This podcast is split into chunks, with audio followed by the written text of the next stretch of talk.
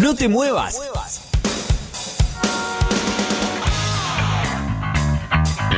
Llegó la hora.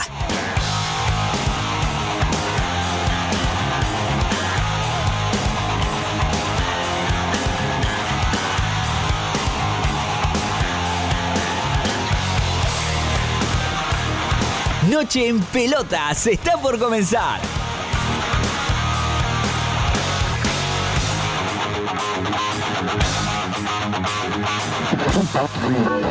Pará, pará, ¿qué haces? No cambies de radio. Quédate escuchando Noche en Pelotas, tu último resumen deportivo y algo de música. Estoy feliz a media. Estoy feliz por mis muchachos y feliz por todo ese coloso que se viene abajo. Encontré un plantel, un plantel que estaba bajoneado, pero a eso no me gana nadie. Yo los doy Al que no quiere entrenar, no entrena, pero no va a jugar también. Al que tiene el tobillo y que infiltrate, hermano. Yo me infiltré en mí. Hacelo por la gente de Quiero ganar. Quiero ganar. Se lo digo, se lo digo en la cara. Les quiero ganar por todo lo que sienten estos chicos y lo que me contaron en La Plata. Quiero ganar. Gracias. clásico nosotros y ellos seguramente lo, vamos a disfrutar para, para ganarlo. Veremos qué, qué, es lo que ocurre en los 90 minutos después del partido, pero eh, llegamos bien. Evidentemente, después de todo el triunfo, llegamos bien. ¿Cómo lo posicionás a este partido previo al clásico? muy importante, además de ganar, tenía que dar un paso adelante en el juego. Y hoy, digamos, el, juego fue acompañado de un buen resultado y el partido es sumamente importante. Lo que manda son los resultados, así que el sábado hay que ganar, si no va a ser determinante para mi continuidad. No, no pende unido, es ganar o ganar, o yo simplemente me voy porque realmente lo último que quiero es hacerle mal a Central.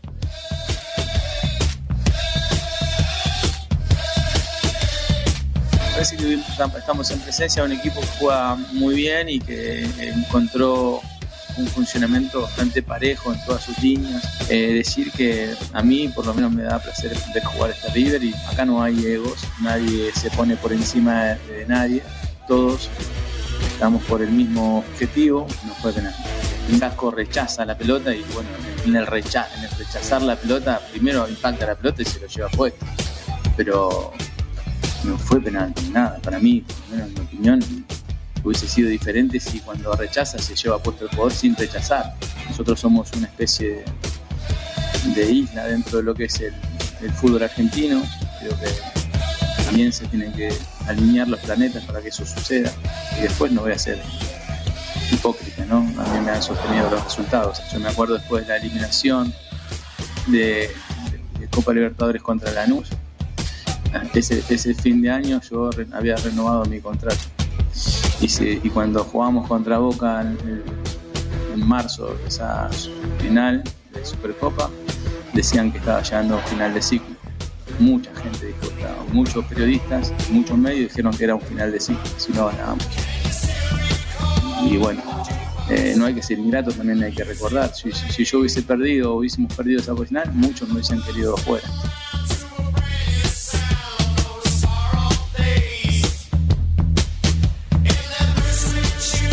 Está claro que el partido era, un empate. Ayer es un rival que juega muy bien, por el momento nos superó y hay que admitirlo y por suerte metimos el justo. No perder el orden hizo que volvamos a ganar un, partido complicado y, cerrado. Contento de poder haberle regalado un triunfo a la gente y, y estar punteros del campeonato ojalá dure, dure muchísimo. Nosotros nos preparamos para seguir ahí, entonces tratamos de, no relajarnos y sumar, sumar, sumar y después ver para, para qué estamos. Y hoy también encontró buen rendimiento. Este, es muy difícil tratar de entrar con ocho jugadores metidos. Bueno, cada uno hace el juego que, quiere, que puede. Encontrar una pelota filtrada con nueve tipos con 20 metros eh, es muy difícil. El rival metió a Barbona, a Zitanich y a Reñero. 10 millones de dólares adentro. Nosotros jugamos con los pibes de la casa. Y bueno, nos faltó local. Coincido con vos, hemos generado mucho más que otras veces y no la pudimos meter. Estoy un poquito oído porque la pérdida de los dos puntos la verdad que me, me duele y nos duele mucho. Más allá de que no pudieron ganar, con el cambio de entrenador se cambia la esperanza también. Sí, pero no importa eh, quién esté en el banco de, de entrenador, o sea, como entrenador, nosotros tenemos que, que salir adelante eh, por el club, por nosotros, por toda la gente. partido muy accidentado, no fue un partido cómodo, nos pasaron muchas cosas. Con respecto al tema del arbitraje, no pienso opinar. Creo que está claro y lo vieron todos ustedes. Opinen ustedes. ¿No les pide disculpas? ¿Es solamente por el penal o por la no conducción a Botinelli? No, no, por el penal que, que él lo vio y fue, fue un invento. Pidió disculpas, pidió disculpas ahora que la vio, pero disculpa, nosotros ya perdimos más puntos en este torneo, es increíble. Hace tres partidos que, se están cobrando en contra, hace mucho tiempo, a todos nos está perjudicando. Lógicamente, si no logramos tener el rendimiento que yo pretendo, la responsabilidad es pura y exclusivamente eh, mía. Soy el máximo responsable, soy el que elige a los jugadores enfrentan cada uno de, de los partidos.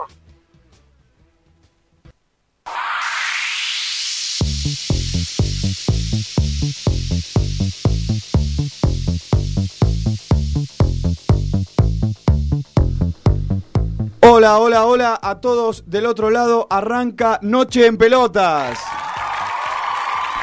Capítulo número 49, 31 de octubre del 2019. 9 de la noche, 10 minutos exactamente en toda la República Argentina. Una temperatura de 20... ¿Cuánto? ¿23? No, 18, bajó. Eh, No me actualizaba acá. Agradecemos este, a Catsonet eh, que nos provee eh, internet. Bueno, les decía, 18 grados en toda la ciudad autónoma de Buenos Aires. Estamos nuevamente en el aire de la RZ del Grupo Sónica, la más escuchada por internet. Saludos de rigor, operación técnica Agustín Crack, Alf Balestrieri, producción general Florencia Sánchez, Lucía Friedman, Dani García es mi nombre. En la web nos encuentran www.nocheenpelotas.com.ar, ahí van a encontrar todos los accesos, Facebook, Instagram, Twitter y otros también, ¿por qué no? WhatsApp, ¿Tenés el WhatsApp? ¿Lo tenés anotado? Anótalo. 1863-2209-109. Guarda. Vamos a ver de nuevo. 186. oh, no, eh, ahí ya me perdí. Ya me perdí.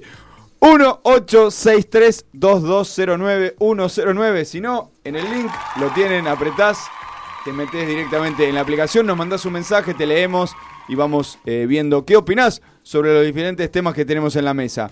Ya lo dije, mi nombre es Dani García. Presento al segundo elemento de esta noche en Noche en Pelotas, el señor Corbus Corbalán.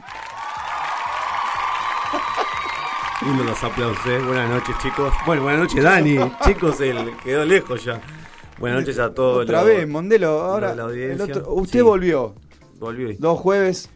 Cuidado, ¿no? Pero, que estaba por decir algo. No, no, no, Volvieron varios esta semana, ¿no? Pero. ¡No se inunda más! Bueno, ya me parece que ya no vuelve ese, pero los que volvieron fueron otros. Van volviendo, van volviendo. Eh, uno, uno es usted. Volvió. Volví. ¿Lo hoy- ¿Mondelo no está? Sí, estamos intercambiando con Mondelo, vamos uno y uno. O sea, ¿es la misma persona? Quizás. Sí. Hacemos un, panque, un panquecazo. Vio que está de moda esto de, no sé, hacer revolución. Hay muchas modas, guarda, ¿eh? Sí, bueno, sí, he visto unas movidas en Chile bastante oscuras. Después le muestro un video de que vi en Chile. Ah. Una protesta.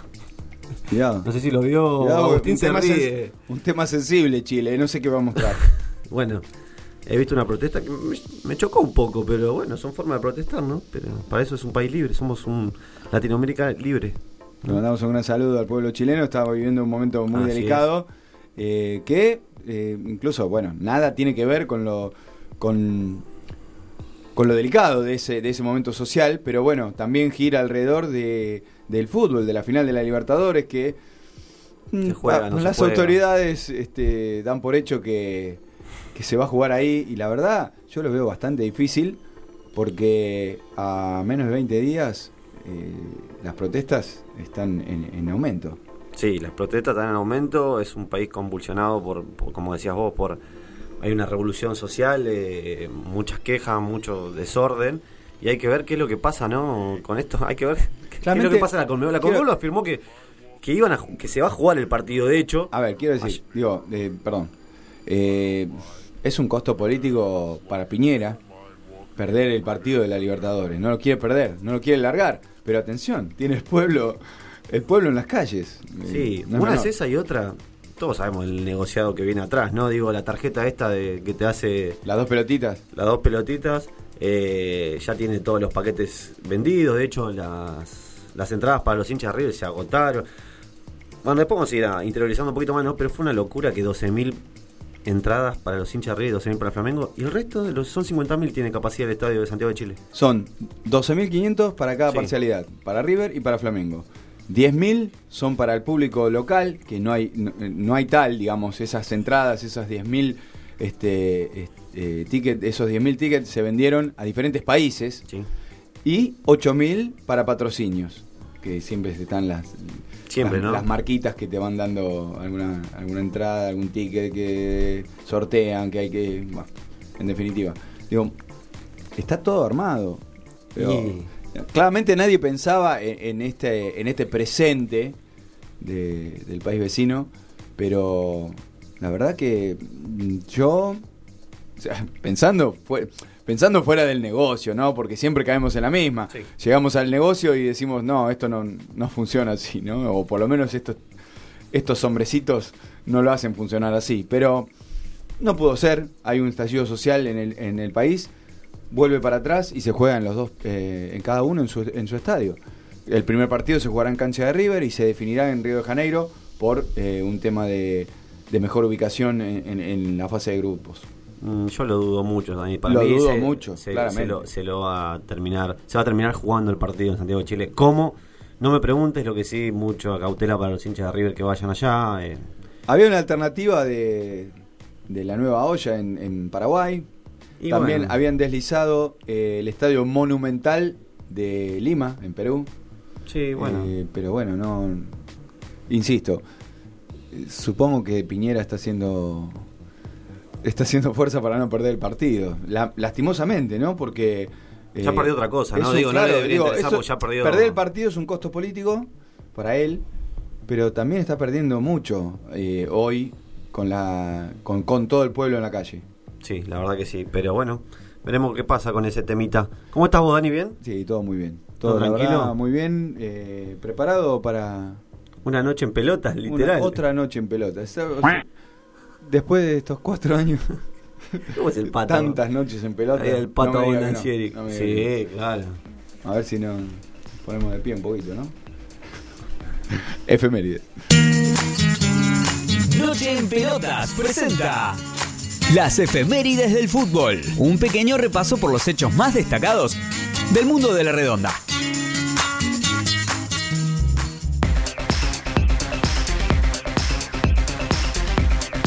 Y un 31 de octubre de 1934, el presidente de River Plate, por ese entonces, Antonio Vespucio Liberti, como lleva en su nombre el estadio actual, firmó los papeles para comprar los terrenos en Núñez, donde hoy está ubicado el Estadio Monumental, inaugurado cuatro años después. En la actualidad, es el escenario que alberga los partidos de la selección argentina con una capacidad para 70.000 espectadores. Muy bien, Dani. Un día como hoy también, pero de 1954, en una jugada insólita para aquellos tiempos, el arquero de River, Amadeo Carrizo, salió del área jugando con los pies y gambeteó durante 10 segundos al delantero de Boca, eh, Pepino Borello, Borello, desatando una gran polémica que duró un buen tiempo. Los amagues de Carrizo enloquecieron de euforia a los hinchas del millonario e invadieron de bronca a los Ceneices, que se sintieron obviamente sobrados. River ganó el clásico por 3 a 0 con dos goles de Angelito Labruna y el uruguayo Walter Gómez. Años después, el loco Gatti, bueno, que también fue tema esta semana, haría de esa acción algo habitual. El 31 de octubre, pero de 1993, tras el 0-5 ante Colombia y con el regreso de Diego Armando Maradona, la selección argentina, dirigida en ese entonces por Alfio Basile, empató ante Australia 1 a 1 en Sydney por el repechaje para el Mundial 94. En el partido de ida, eh, de claramente de Estados Unidos, decía. El gol Nacional lo hizo Abel Balbo de cabeza tras el centro del 10. Esa noche, el Coco hizo debutar con la camiseta albiceleste a José Antonio Chamot, Perico Pérez y Carlos Javier Macalister. Muy bien, finalmente en el 2000, Juan Ignacio Pepe Sánchez se convirtió en el primer basquetbolista argentino en debutar en la NBA, la liga más importante del mundo. Jugó unos minutos en la victoria de Filadelfia sobre los Knicks de New York. Luego siguieron su camino Ru- Rubén Volkowski, Manuel Ginóbili, Andrés Nocioni, Carlos Delfino, Fabricio Berto, Walter Herman, Luis Escola y Pablo Prigioni. Eh, ¿Se acuerda? Ahí hay una controversia de, de datos. Eh, ¿Qué estoy diciendo con esto? En, la, en el debut de, de Pepe Sánchez en la, en la NBA se dio en conjunto eh, con la de el Colo Volkovitsky, Rubén. Pero algunos dicen que el primero es Pepe Sánchez por una por diferencia horaria. Porque Ah. uno, eh, Estados Claro. Unidos es un país eh, muy grande, con, con un- una gran superficie de territorio. Entonces, dentro de, de- de los estados, en diferentes estados. estados, hay eh, usos horarios diferentes. Bueno, eh, en definitiva, Volkovitsky estaba eh, en un estado y Pepe Sánchez en otro, entonces por eso se dice que ¿quién, quién, quién debutó primero? Bueno, en definitiva, eh, tomamos el de Pepe Sánchez como el primer argentino en, en- en tierras de NBA. Siempre hay dudas, ¿no? De quién debuta primero. ¿Sí? Sí. ¿Usted tiene, tuvo dudas? Sí, bueno. Ya empezamos así, no, no, no, no. Eh, eh, Agustín se agarra la cabeza, pero igual no, no levanta la pera del teléfono porque sabe que descubrió una aplicación para ¿WhatsApp? no, Ah. no, una aplicación para hacer eh, para hacer stickers. ¿No le, no, no le sacaron una foto cuando, cuando llegó? Habla, eh, iba hablando, viste, por ya, lo sé, ya la veo venir igual. Está muy de moda los stickers de cada uno. ¿Le sacaron ¿Hicieron una a usted? eh, le- me sacaron una foto. Decir, como, Hola, ¿qué tal? Uf. Durísimo. Eh, sí, ponele. Ojo en qué estado lo encuentre los- la- el tema de la foto con los stickers porque puede Le ser bastante. Saquemos otra porque saquemos otra porque creo que no salí favorecido. Sí, sí, ahora la sacamos. No. No hubo caso. No hubo caso. Bueno, a- arrancamos metiéndonos en la Superliga porque, bueno, con el tema de los comicios del último fin de semana, la fecha se corrió un poco eh, en la semana y arrancó el martes y con, con buenos partidos y con un este con un argentinos que sigue puntero y ya vamos a estar desmenuzando un poquito eh, la actualidad del bicho que en el día del cumpleaños de Diego Armando Maradona ayer eh, 30 de octubre el número 59 Feliz Navidad para todos. para el astro el astro mundial del fútbol eh, argentinos jugaba frente a Talleres el mismo equipo que con eh, contra el cual Diego Maradona debutó en Argentino Junior este, futbolísticamente. Así que una nota de color, mismo equipo, el día del cumpleaños de Diego y a la postre, como le gusta a, a Agus que diga, eh, victoria por 1 a 0, lindo regalito para el bicho y por qué no para el Diego también, ¿no? Sí, para los dos, digo. Eh, su corazoncito lo tiene Maradona siempre ahí, siempre.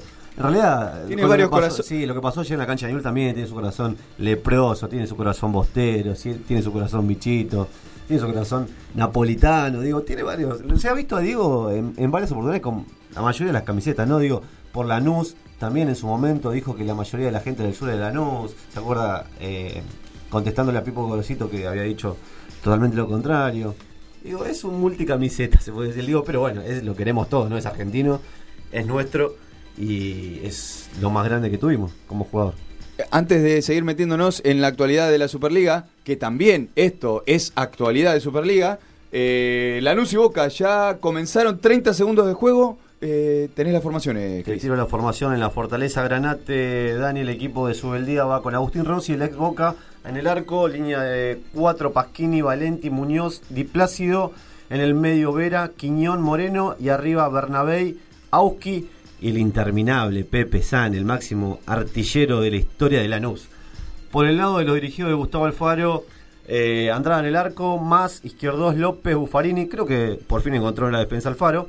McAllister en el medio, Almendra, Marcone, Toto Salvio un poco de extremo y arriba Zárate y Hurtado. Raro, ¿no? Eh, ¿Por qué? Hace una ¿Tevez semana? Tevez y Guanchope eran titulares en el partido más importante del año para Boca y ahora van al banco. Supuestamente por problemas físicos no llegaron. Bueno, raro. Digamos, digamos, llegaron justos también al, al- al partido con River. Llegaron Sí, justos. sí, llegaron justo tocados, pero digo, vos tenés que poner lo mejor que. Incluso se veía, bueno, Guanchope fue reemplazado eh, por Hurtado en un momento, eh, pero prontamente en el segundo tiempo. Y, pero después Tevez se lo vio eh, algo, algo rengo a la, a la- a la hora de salir del estadio, o sea que acusaba eh, alguna dolencia en el, en el gemelo. Claramente no era, bueno, ya lo hablamos esto la semana pasada un poquito, eh, no era el partido para que jueguen dos jugadores entre algodones si se quiere, era un partido... O por más- lo menos no al 100.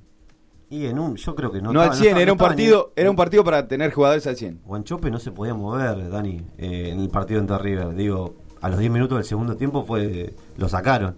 Entonces, ahí es culpa del técnico. Ahí es donde se le reclama más al Faro. De hecho, pasó una semana, no es que pasaron, pasó un mes. Pasó una semana y siguen tocados estos jugadores, por eso no son titulares ahora. Este es uno de los partidos de los seis esos que le queda al Faro. ¿Se Veremos. queda? ¿Se va? Veremos, veremos, no, no se sabe bien. Para mí, opinión personal, ¿eh? Debería quedarse. Boca debería apostar un proyecto, pero como Alfaro está muy sujeto a lo que es el oficialismo, digo, lo contrataron ellos y está bien, ¿no? Digo, uno se va cuando se va el jefe. ¿Qué pasa con. Burdizo? Y Burdizo salió a hablar en la semana, eh, habló sobre el tema del Faro, Burdizo también. Hay mucha interna en Boca, se viene un año- es un año político, como dijimos, hay elecciones. Eh, está la despedida de un tal Riquelme, no sé si lo tiene. Raquel me salió una información de. está- No, falsa. Encima del diario más popular, entre comillas, ¿no? Bueno, el único diario que hay. Eh, donde dicen que Riquelme sería vicepresidente, siempre en hipotético, ¿no? Sería. Potencial, ahí. Sí, sí. No. Mamita, Sería- no compran más. O ese- ese Sería vicepresidente, eso tiraron. Sería vicepresidente del oficialismo de Angelici con todo lo que han pasado, ¿no? Angelici se acuerda de la final de la Copa Libertadores, eh, luego del partido perdido ante Corintias de, de Boca, donde lo mira, esa mirada fulminante que le hace a Riquelme, cuando él era tesorero. 2012, 13? 2012. 12, 12. ¿Se acuerda cuando era tesorero Angelici, que no le quiso renovar en el 2007? El tesorero de Macri. Cla- claro, que no le quiso renovar a, A Riquelme. a Riquelme. Ya, Eh, data era- de viejo. Sí, Riquelme le ha tirado un par de palos eh, diciendo que él, él era hincha de boca, pero ahí no sabía cuántos en la dirigencia era hincha de boca, mientras Angelici era el presidente. Digo, se han tirado ahí entre los dos. Yo no creo. Y ya han salido a desmentir el propio Angelici. Dijo que le encantaría, pero que hace tres meses no habla con Riquelme, que fue la última vez cuando habló para arreglar lo del partido de despedida. Vamos a ir en- eh, enlazando los temas porque vos me hablás eh, ahora un poco de, de Riquelme y Angelici y este, esta movida política que hay en, en el club. eh, y ahora se, bueno, se está desarrollando eh, el partido eh, de este, de- del equipo de Alfaro en, en la Fortaleza, en Lanús. A todo esto, si gana, queda puntero, Dani, ¿no? También junto con. junto con Argentinos que ganó su partido. Eh, partidos de hoy, acaba, acaba de terminar, eh, hace minutos, eh, Vélez Huracán empataron 0 a 0 en Liniers. Y yo te digo Vélez Huracán y nos metemos en el mundo de Vélez por un, po- por un ratito. Eh, un buen presente el equipo de Heinze, que eh, en este momento está cuarto, con 20 puntos en zona, en zona de Copa Libertadores de América. Eh, ¿Se habló, ¿Hablaron con Heinze o no hablaron con Heinze del lado de Boca? Mm, qué- ¿Qué vamos Heinze- a decir? Heinze salió a. Heinze, mm, Salió a, a como atajarse y decir que. raro, ¿eh? Sí, a mí me cae bien, a mí dámelo a Heinze. ¿eh? A mí dámelo, a mí dámelo, pero eh, la, la salida, digo, a, a ver, saquemos un poco, saquémoslo a Heinze de la, de la mesa y Sí. yo te pregunto, porque pasa con los jugadores. Sí. Digo, los jugadores están, eh, se están desarrollando en sus equipos y alguien los ve, alguien los mira, alguien los sigue y vienen y preguntan, ¿por qué no? ¿Se puede hacer eso? ¿Pueden venir y preguntar por un jugador? Digo, usted labura en una empresa. Si viene alguien y le dice, che, mire, tengo esta oferta, ¿usted no lo analiza siquiera? Para mí no está mal. Yo lo analizo, digo. Para mí yo no lo es veo esta mal. plata, digo. es este, eh, son estos días, a ver, Son trabaja- son balanza y, y veo y elijo. Son trabajadores. Lo Digo, que pasa con, que los siempre- jugadores, con los jugadores pasa eso, ¿o no? Sí, pasa eso, pero ¿sabes lo que pasa, Dani? Lo que ha pasado en los últimos tiempos, que los jugadores quedan presos de sus propias palabras. Lo puedo nombrar, Bueno. caso Zárate. Bueno, pero eso, Zárate pero eso ya es responsabilidad yo- del jugador. Bueno. Yo hablo solamente eh, y estrictamente en lo profesional de lo que vos haces en el club. Vos estás laburando para un club. Vos te entrenás todos los días que el club decide, vos te preparás y si tenés la, la- la chance, la alternativa, vos jugás el domingo, el día que sea que tengas eh, partido. Ahora, si vos haces las cosas bien y hay un equipo, otro, externo, en la misma liga, en la otra liga, que te, que te sigue, que te empieza a ver y pregunta por vos, ¿qué es lo que está mal? Hasta ahí no. No. No está mal. Lo que estaría mal, o yo lo vería, lo, lo veo un poco mal, es que ya directamente arreglen por atrás algo, ¿entendés? Pero ¿qué sería por atrás? ¿Que el Y- club, el club lo llame el jugador? Que un acuerdo de palabras, El un club lo acuerdo llame que- el club lo llame el jugador. Que lo llame el jugador y que le diga, mirá, firmamos esto No, para ahí- que ya. Bueno, ha Ahí ya- pasado, digo, sí, ¿no? claro, no, pero bueno, tratemos de, de poner en la mesa las cosas por su carril. Digo, el club interesado habla con el club dueño del pase. Hasta ahí estamos bien. No hay nada raro. Un interesado habla con el con el dueño del pase de, de ese jugador. Sería el orden lógico y en se- una sociedad lógica, y ¿no? se ve y se ve qué es lo que sucede con eso. No pasa. Digo, eso sería lo ideal en un mundo ideal, digo, que el dirigente de Boca se contacte con el dirigente de Vélez y le diga, che, mira, me interesa tu técnico. Supón. Me No, gustaría. no, así". yo hablaba de jugadores, ya vamos a llegar a eso. Por eso, yo le hice el entre con los jugadores. Sí. Digo, es muy normal, digo, que un, un equipo mire un jugador y pregunte. Ahora, ¿qué es lo raro con un técnico? ¿Qué es lo raro con un técnico? ¿No Para puede pasar sí, lo mismo? Para mí. Un técnico que está haciendo las cosas bien, se le están dando los resultados en un equipo, no puede venir otro equipo a consultar. Sí, por más que vos tengas contrato. Digo, no es la muerte de nadie eso No, para mí no. mientras se desarrolle dentro de los de los carriles normales, éticos, digo, bueno, sí, también, o sea, el, atajo siempre está, pero no no no veo mal, digo, ¿en qué momento cambia de trabajo? Veo porque volvamos a Heise. No, yo estoy trabajando en Vélez, tengo contrato con Vélez. Sí, está bien. Pero nadie dijo que lo rompas. Digo, yo vengo, estoy interesado en vos y digo, che, tengo una propuesta. ¿Por qué no la puedes escuchar? No, está bien. Digo, ante las cámaras nadie ve estos contratos, nadie ve, ven los acuerdos. Nosotros no lo vemos. Digo, esto queda entre ellos y la gente de Boca que se ha reunido con Heinze. Y Aparte- ah, la formalidad que tiene que dar Heinze es respetar. Dice, no, mira, yo tengo contrato estatal. Está fecha". perfecto, O sea, digo, como ha pasado con Alfaro y Huracán cuando Pero- se fue de Huracán y vino a Boca. pero digo, te digo pasó lo mismo, pero ya hubo un acuerdo previo. Y ya directamente la gente. Te digo una cosa, no- eso es lo que te digo. No habla con los, con los. Habla con los representantes, manejan todos los representantes. Ahora los técnicos tienen representantes, Claro. tremendo. Pero bueno, digo, eh, el técnico que empieza a perder cinco partidos y hay murmullo en, eh, en la platea, ¿el presidente no, no habló con nadie? Bueno. ¿No habló con nadie? Bueno. Sí, ¿cómo que no? Digo, vamos a un técnico saliente en esta fecha, que es Juan Antonio Pizzi. Sí. Eh, después de la derrota ayer 3 a 1 en Boedo frente a Defensa y Justicia, eh, quedó tambaleando y hoy a la mañana se confirmó que Pizzi no va a ser más el técnico de San Lorenzo. De hecho, ya se confirmó. Eh, se lo, faltaba una reunión con Lamens, Tinelli. bueno.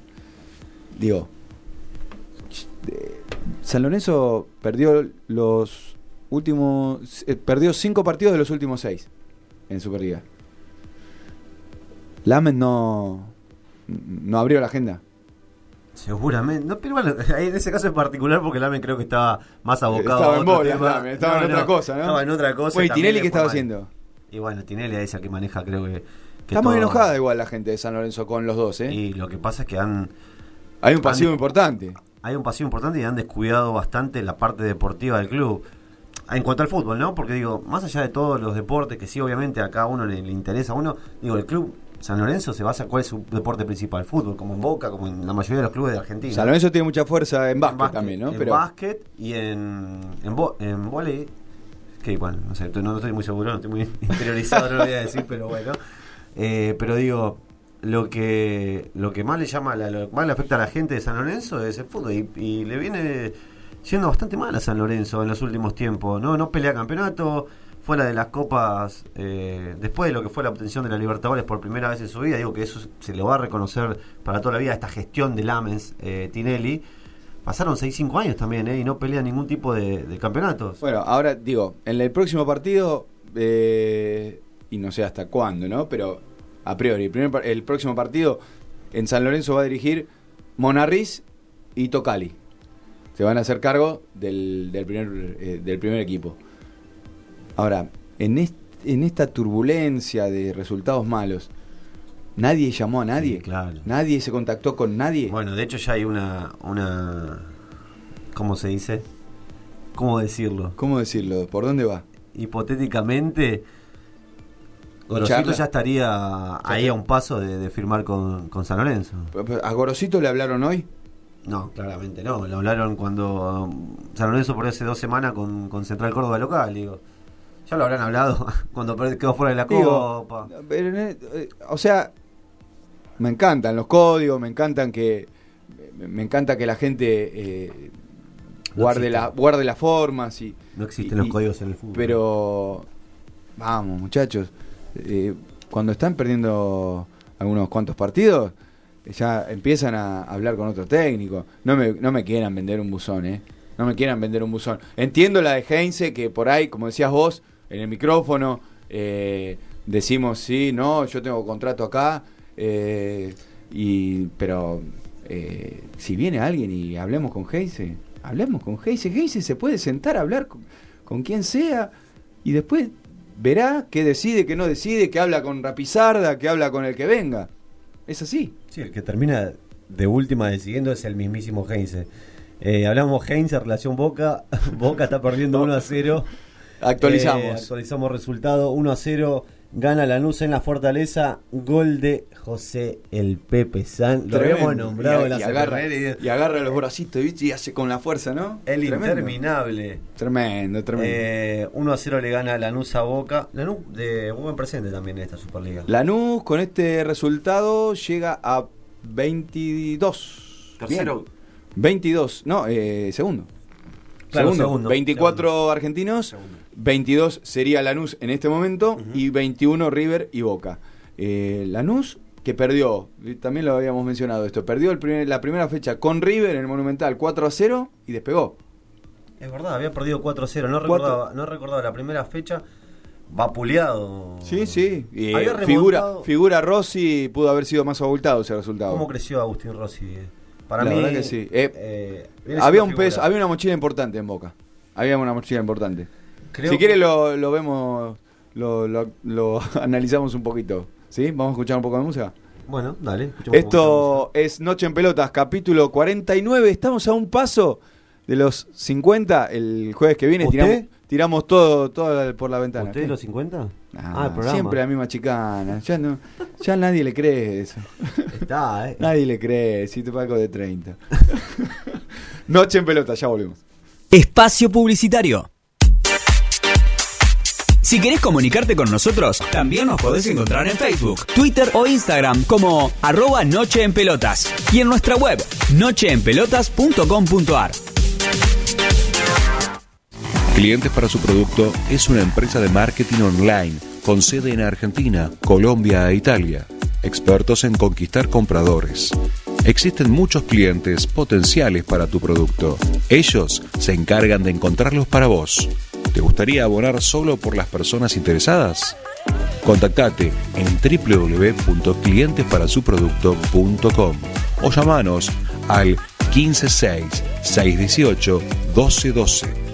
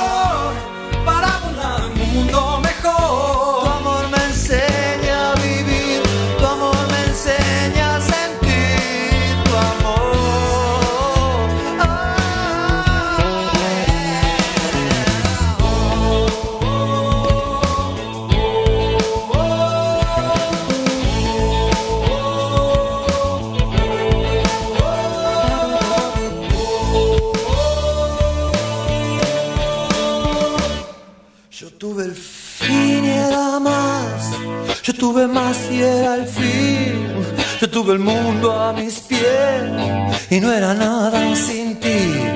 Seremos salvos por nuestro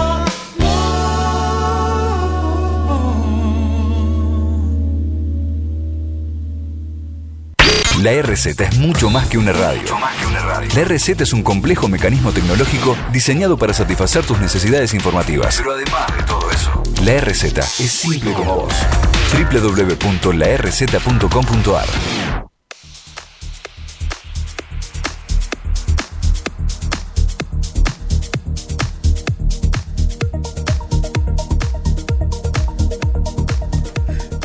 Noche en pelota, capítulo 49 y seguimos. 21 horas 42 minutos. Sigue la temperatura en 18 grados en toda la ciudad autónoma de Buenos Aires. Y actualizamos, seguimos con el partido de Lanús Boca. Así es, Dani, 1 a 0 sigue ganando Lanús, gol de Pepe San. 19 minutos, arriba San. Eh, el sub-17, eh, dirigido por Pablito Aymar, está jugando. Así es, Dani. Estaba perdiendo 1 a 0, a- apenas entramos acá a la radio y lo dio vuelta. Una jugada insólita del arquero, estábamos viendo recién el gol. Eh, típico, típico de arquero africano. No, increíble el gol que se había, que se come. Bueno, ya no, no crece, ¿no? En estas avivadas, el equipo, o sea, podrán crecer en cuanto a eh, físicamente, velozmente, pero en cuanto a avivadas, papito, tienen que ver el gol que se come.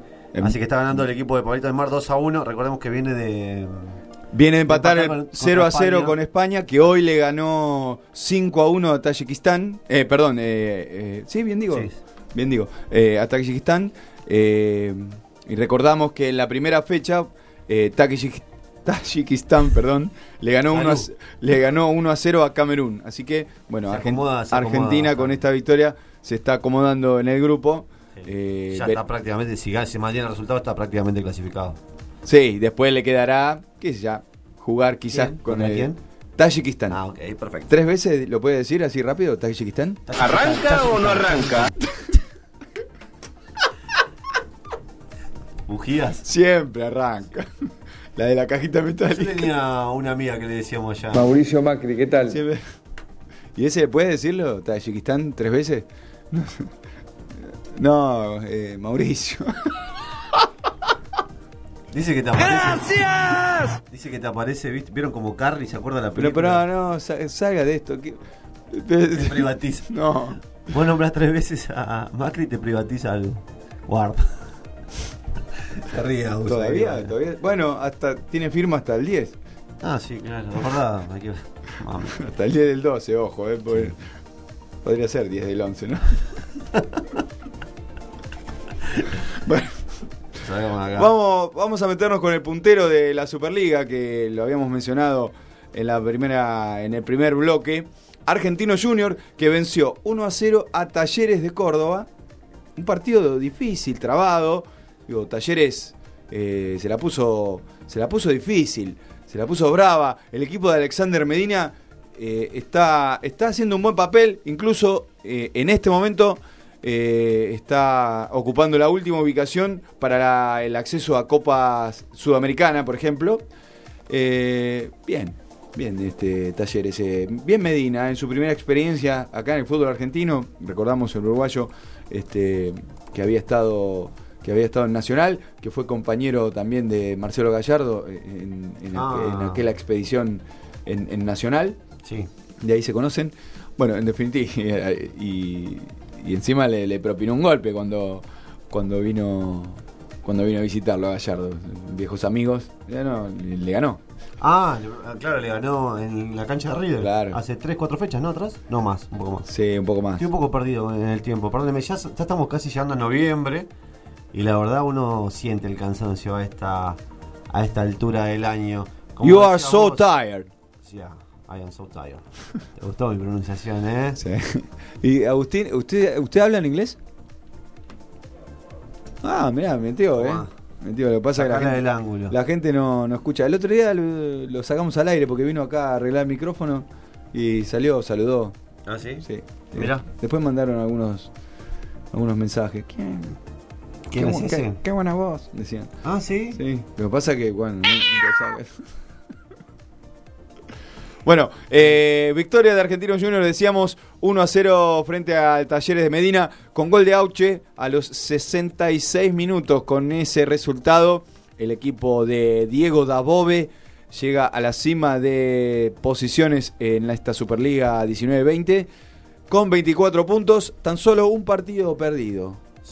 ¿Cómo están los, viejitos, no? Entre comillas, digo, Auche, Santiago Silva, eh, vienen siendo figuras en, en- en Argentino Junior. Eh, eh, tiene, un San mix, Lanús. tiene un mix, tiene un mix este, argentinos. El chico Torren es muy bueno. Tiene entre experimentados y juventud, como del lado de los experimentados, pues, como decías, el tanque Silva, Auche, eh, Angeleri, Torren, Quintana, Sandoval, todos jugadores experimentados. También con una mixtura de juventud, como Chávez, el arquero, Elías Gómez, McAllister, el, eh, el El- otro, el Elías, único- el eh, único que quedó en eh, Francis. eh, Francis McAllister, perdón. Eh, Battaglini, Vera. Bueno, Batallín es un poco más experimentado, viene jugando ya. Pero es joven. Sí, es joven. Es, Es joven, pero ahí, con eh, mucha proyección. Ahí el cartel de, de la paternal lo encabeza claramente Gabriel Auche, Santiago Silva y bueno, no, ahí, ¿no? Sí, esos dos este, de, de- de gran recorrido. Y Silva, ¿no? Sí, de- cerca de Abreu, ¿no? De estar, más o menos. Como 15, no sé si tiene 15 eh, equipos argentinos, Silva. 15 equipos argentinos. Sí, puede ser. Puede ser, ¿eh? Ha jugado en los entre 12 y 15 equipos. En los dos del sur. Recordemos, vamos a hacer un repaso. Así rápido, así. A, a ver, le voy a probar la memoria. ¿Dónde jugó Santiago Silva? ¿Dónde jugó Santiago Silva acá? Eh, Lanús. Lanús. Banfield. ¿A mí o lo dice usted al final? Vamos a hacer un mix. Vamos a hacer un mix. Bueno, ahí Mirá, está. Está se bien. metió. metió. Vélez, Boca, Lanús, Banfield, eh, Newell's. Newell's, Gimnasia, Sí. eh, Argentinos ahora, Arsenal. Arsenal, bien ahí. ¿Ya tenemos ocho? Ocho. Ay, nos quedamos cortos entonces. Eh, ¿Hay algo más? Hay que buscarlo. Eh, bueno, ahora hay que buscarlo. ahora lo googleamos, ahora lo hay que para buscarlo. que- para ¿Usted tiene alguno gente- para, para sumar? No, bueno. El equipo, el equipo de. Dabove, de Dabove, entonces, ahí arriba. Pero este fin de semana se dio. eh, bueno, este fin de semana, perdón. Porque siempre es la fecha del fin de semana, pero habíamos eh, comentado que por eh, los comicios se había postergado unos días. Eh, este martes pasado, el equipo del Diego visitaba Rosario para eh, enfrentar a Newell's. Lo primero que quiero decir, y digo, incluso la vez pasada había un, un, un ídolo de, de Boca, del mundo Boca, que dijo, Diego no está para venir a dirigir Boca. Diego está para homenajes y, ¿Quién lo dijo? que No la pasa bien. Este, Ah, ok. no, vamos a dejarlo ahí. Ajá. Este. Y. Digo. Con el tema de los homenajes, hay que ser cuidadosos. ¿Se acuerda cuando Racing fue al bosque? Sí. a jugar frente partido. a jugar frente a Gimnasia. El debut del Diego, sí. El debut del Diego. Coudet miraba para otro lado. No quería saludar, no quería, no quería distraerse. Se hizo el dolón ahí, pero al final el Diego lo vino a buscar, lo saludó, qué sé yo. Pero le había dicho a, a sus jugadores que no vayan a saludar a Maradona. Por lo menos antes del partido. Porque e- es un imán. Maradona ¿Qué- es un claro, imán. ¿Qué cree que Te vas, te vas del partido. Sí. O sea, estás. Es probable. O sea, rompes, rompes la concentración de lo que tenés que hacer en esos 90 minutos. El Diego, el Diego lo rompe eso. Eh, o sea, es, es como una especie de, de magia, de imán que se genera eh, y el jugador se, se va, se va. Y acá, el martes en Rosario, pasó algo muy extraño. Le regalaron un, tro- un trono, le, le hicieron un, este, una entrega de una placa. Eh, no sé, los jugadores de Ñul estaban en, en un cumpleaños. Estaban en un cumpleaños los jugadores de Ñul. Sí, sí, sí. sí, claro. Dios, Dios. ¿Usted dice que afectó eso, eh, todo ese show previo eh, en pos de la adoración al Diego, al Dios Maradona? Los, los, los partidos hay que jugarlos, todos, Sí. eso ya lo sabemos. Nadie gana en el escritorio, nadie gana en los papeles. Guarda con lo que va a decir. Sí, bueno. Eh, nadie gana con los papeles. Digo, en papeles podemos decir Newell's y en Rosario era, tendría que ser superior a gimnasia. Y de hecho Digo, viene haciendo un buen campeonato, dentro de todo, con lo que viene sufriendo, digo, por está, el tema de los eh, promedios. está prendido. Eh, eh, actualmente el equipo de Kudelka tiene 18 puntos. Debe un partido frente a Independiente. Y si pensamos, ese partido, si era una, si era una victoria, se ubicaba en el pelotón de, de los tres primeros. En zona de copa. Sí, ahora está en la Sudamericana. En este momento se estaría clasificando para Sudamericana. Pero ya se metía en Copa Libertadores, que para Newell's hace mucho tiempo. Sí, 2014, 2013 fue una de las últimas que jugó. Bueno, entonces, importante, yo digo, ¿qué pasó en la cabeza de Kudelka? Porque lo conocemos a Kudelka, un tipo este, muy, muy recto, muy, muy abocado a su trabajo, muy dedicado, eh, un hombre de valores.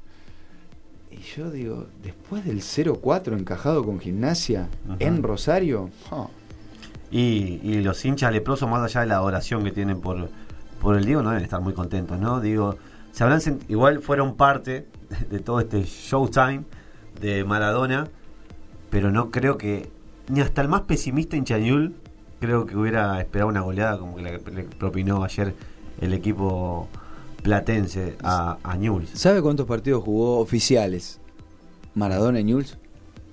¿Cuántos? Diga algo. Cinco. Ah, la clavó al ángulo. ¿Viste? ¿En serio? Así. Oficiales. Claro, sí, sí, me Oficial, imaginé, porque estaba el del Emelec, que, que fue el partido de presentación. Para algún distraído. Que hizo el gol con Claro. derecha al ángulo. Recordemos que Maradona en su vuelta después de todo lo que había pasado, su vuelta al fútbol argentino es a, a Newell's Old Boys de, de Rosario y por eso la gente de Rosarina lo quiere tanto. Bueno, la gente de, Igual de- expresó su, su, su amor incluso después, eh, eh, una vez ya alejado de Ñul, ¿no? Pero digo, estuvo, estuvo en el día a día, pocos partidos, pero generó eh, un amor eh, recíproco. Sí. Bueno, eh, tremendo lo que se generó, tremendo la- el recibimiento, el homenaje, y yo creo que eso sacó un poco de eje a los jugadores de Newell's. Es No creo, o sea, me apura, no, para mí no hay cuatro goles de diferencia entre Newell's y Gimnasia, con las actualidades No. de cada uno, ¿eh? No, no, para mí tampoco. Pero bueno, es lo que sucede, terminó sucediendo. Lo cierto, lo cierto es que Gimnasia ganó 4 a 0 en el Parque de la Independencia, y esto decía Maradona después del partido. Yo dije cuando llegué que veníamos a trabajar, que veníamos a colaborar con gimnasia, porque no, gimnasia no es el, Galaxy de Los Ángeles que viene Beckham y te, y te tira 65 millones de dólares por mes. no, no, me gustó el proyecto del Presi, del vice también, a ver si se pone, se pone mal. Pero después me gustó Estancia Chica, me gustó, me gustó el ambiente, me gustó el, el perfume a pasto que yo, que yo tanto digo, eso está en estancia chica. Y yo encontré un plantel, un plantel que estaba bajoneado. Pero a eso no me gana nadie. Yo los doy vuelta. Yo los doy vuelta. Y hoy no hubo errores. Hoy eh, Newell no pudo entrar, no por incapacidad de, de, de Newell's, fue por la capacidad que tuvieron mis jugadores para taparle todos, todos los lugares donde iban los buenos jugadores que tiene Newell. Entonces, yo ya, ya les digo, tengo el corazón partido porque yo, voy a- yo sé que voy a volver acá. Yo, a mí mi corazón me dice que voy a volver al parque. Vas a volver al parque. Es tremendo el Diego. O sea, terminó hablando de Newell's casi en- entre lágrimas. No, no, y bueno, no pusimos, o tiene después un, un corte de audio para poner sobre lo que dijo después. La des- Estaban eh, lo de las lesiones y demás. Eso estaba en, en la intro cuando arrancamos el programa. vamos a, vamos a recordar lo que dijo también, ¿no? Eh, si hay que filtrarse. Él se infiltró 50 veces. Bueno, dijo, Infiltrate por la gente de gimnasia. el que no quiere entrenar, No, que no entrene. que no entrene. Pero no juega jamás. Pero no juega nunca. Muy Maradona, está haciendo, me, me gusta este Diego. Se lo noto un poco mejor también, ¿no? Igual dio. eh, En cancha dio un mensaje a la gente Sí. de Newell. Algo confuso. se- No se entendió. No se entendió mucho. mucho, no, no se entendió mucho. Pero bueno, está, está un poco mejor. Eh, sabemos que, el- que, el, que el ambiente que lo rodea no lo acompaña mucho. eh, pero bueno, todos queremos verlo bien al Diego, ¿no? Y si le va bien a gimnasia, le va bien al Diego y por ende somos un poquito más felices los argentinos. Por Está- lo menos los maradonianos. Está lejos, de todas maneras, claramente tiene un panorama muy, No, muy sabíamos, oscuro. Eh, sigue último en la zona de promedios con un punto porque logró sacar 63 en 63 juegos. Eh, en este momento se iría Gimnasia, Central Córdoba, que, tienen, eh, que tiene 1.90, 1.090. Y en este momento estarían jugando un partido para dirimir quién desciende, el tercer descenso, Patronato y Rosario Central. Uno, 127 cada uno tienen. Y decimos Rosario Central y seguimos enlazando eh, los equipos de la Superliga porque Gimnasia ganó y va con una con un espaldarazo importante a esperar a a esperar a Estudiantes, que Estudiantes vapuleó 3 a 0 en, en La Plata a Rosario Central. De Rosario Central, que está en la cuerda floja en el descenso, que Coca también está en la cuerda floja para irse a su casa, y que el, el equipo de Milito le- en los últimos partidos levantó un poco, porque venía, mm, venía no muy bien. Sí, sí, no, no, no viene bien. De, hecho, ninguno de, de La Plata, ninguno de, de Rosario viene bien, pero le, le vino muy bien eh, este, esta especie de clásicos enfrentados a, lo- a los platenses porque llegan con un ánimo bien, una goleada, bien, creo que ganó bien Estudiantes, eh, 3 a 0, fue contundente. Y bueno, lo que hablábamos recién de Newell's, eh, que estaba en un cumpleañito, ¿no? Eh, así que bueno, veremos qué es lo que sale el sábado. eh, el- es el clásico de La Plata. Eh, 15-30, 15-30 en el bosque. ¿Cómo va a reventar ese bosque? Y el Diego dijo, quiero ganar, se lo digo en la cara, les voy a ganar. Vamos a ver, vamos a ver un partido importante. Ya la semana pasada había dicho que era el partido de, de las vidas, de todas las familias. El Diego a veces se pone, arranca y actualizamos, vamos. Actualizamos resultado, Dani, en la Fortaleza Lanús. 1, Boca Juniors 1, se acaba de empatar Maurito Zárate. ¿Hace cuánto que no Eh, hacía un gol Zárate? No tengo el dato acá. o sea, qué Pero hace unos cuantos partidos. Y lo que pasa es que si tampoco tiene continuidad es muy difícil, ¿no? Sí, juega- pero- juega dos partidos de titular, lo sacan, come banco 5. Eso es cierto también, pero... eh, Tuvo un bajón. Pero antes tuvo un bajón, también es cierto. Sí. Y antes, cuando entraba, hacía goles también. Sí, Pero. Claramente yo- alternaba la más la, falta- titularidad, ¿no? Pero La falta de ritmo y en un jugador de la calidad de Zárate eh, es letal.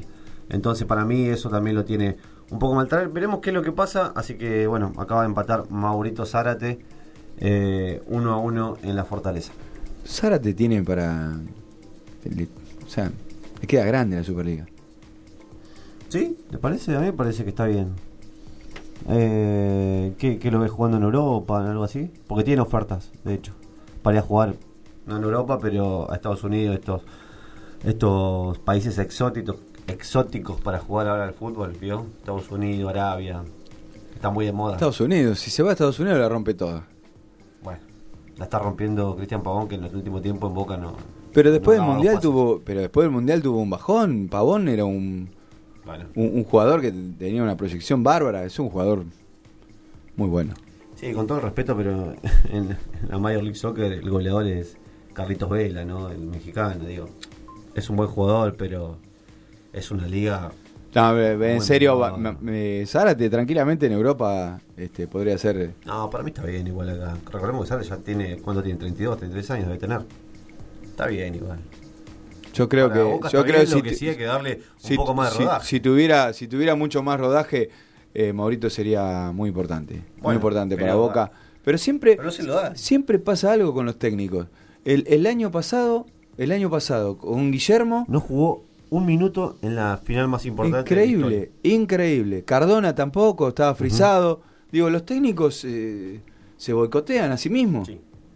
O por los últimos técnicos de Boca seguramente se autoboicotearon. Desde el Vasco para acá se autoboicotearon solos. Increíble. ¿Qué hay de Palermo? ¿Se sabe algo? Sigue en México. No, sí en México. Palermo. Está, eh, salió a, a desmentir, dijo que estaba muy cómodo y que... No, no, quiere, no, no, no es tiempo, no- quiere de caer, marido, no, Boca, no quiere, no quiere quemarse porque se, ya van tres que queman, ¿cómo? dos. Y Arrobarrena, Guillermo, bueno, y Alfaro que no, no es del núcleo. no, de- es del de núcleo Boca. Boca. Pero son dos, dos referentes, dos ídolos fueron en su momento. Y no sé cómo está la relación del hincha con, con Guillermo. Yo creo que bajó un par de, de puntos en el ranking de ídolos, ¿eh? ¿Bajó? Y Después de la final, después de la final no importaron las dos Superligas que ganó. Yo, usted sabe que yo me manejo por el clima Twitter y creo que bajó un poco. No importaron las dos Superligas. No, un campeonato de 30 equipos en donde jugaba eh, Aldo Civi. Sí, No, bueno, sin desmerecer, Sin desmerecer no. Aldo Civi, pero jugó el equipo de colectivero, ¿se acuerda que estuvo? De los El- colectivos. Bueno. Tremendo. Esto es Noche en Pelota, capítulo 49, ya volvemos. Desde Buenos Aires, Argentina, vía internet hacia todo el mundo, transmite la RZ. La RZ. Desde sus estudios ubicados en Avenida Callao 194, Ciudad Autónoma de Buenos Aires, la RZ. Una radio del Grupo Sónica. Una nueva hora comienza en Argentina. Son las 10 de la noche. En la ciudad autónoma de Buenos Aires, vivir mejor es ley. Legislatura de la Ciudad Autónoma de Buenos Aires. www.legislatura.gov.ar Sorprende a tus invitados con un delicioso pernil, sin tener que hacer nada más que pedirlo. Pernil a domicilio. Visítanos en www.perniladomicilio.com o envíanos tu WhatsApp al 011 3218 6000 y haz tu pedido del más rico pernil, con panes y salsas para deleitar a tus invitados. Pernil a domicilio, sabor que se comparte. WhatsApp al 011 3218 6000 www.perniladomicilio.com El fin de semana con otro humor. Hay otro camino. Conducción Delfina Rossi. Les Rossi. Los viernes de 11 a 12 por la RZ.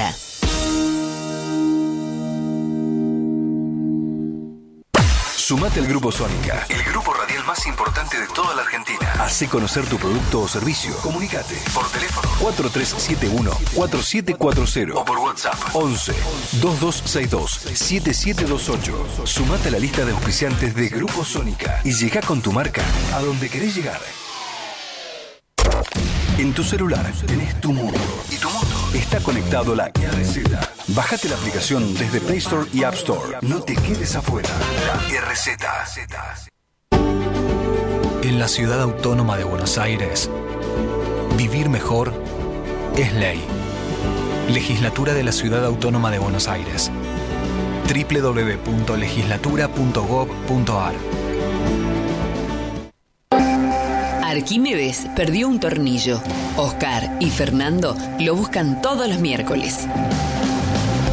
El Tornillo de Arquímedes, un programa de divulgación científica. Conducción, Oscar Rizo y Fernando Fuentes. Producción, Fernando Fuentes. Miércoles, 20 horas, por la RZ. Lo que opinás nos interesa. WhatsApp 11 22 62 77 28 11 22 62 77 28. Cuando te pones en modo radio, la RZ se activa para acompañarte y hacer que no te sientas solo. La RZ, la RZ.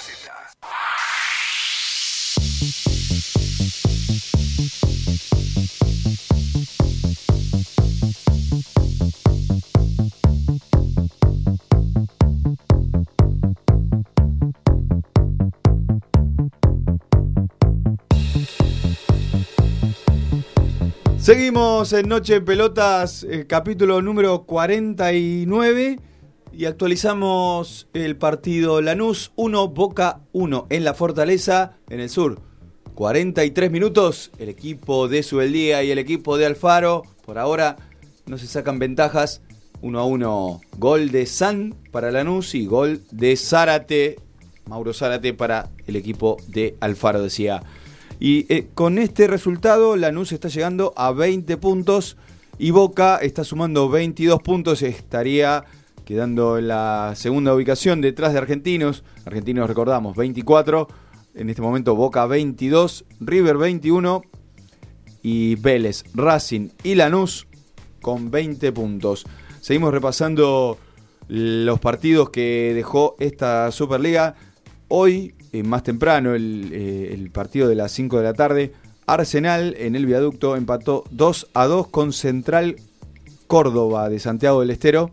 Bueno, el equipo, el equipo de, de Santiago que sigue sumando, sigue sumando buenos puntos y necesita eh, generar un buen colchón de puntos porque está muy comprometido. En realidad es un equipo que divide, que tiene un coeficiente que divide por uno. Entonces eh, a medida que va sumando puntos, eh, va subiendo bastante rápido, pero eh, es directamente proporcional. Cuando el equipo santiagueño empieza a perder, también se empieza a desinflar e ir para los puestos de abajo.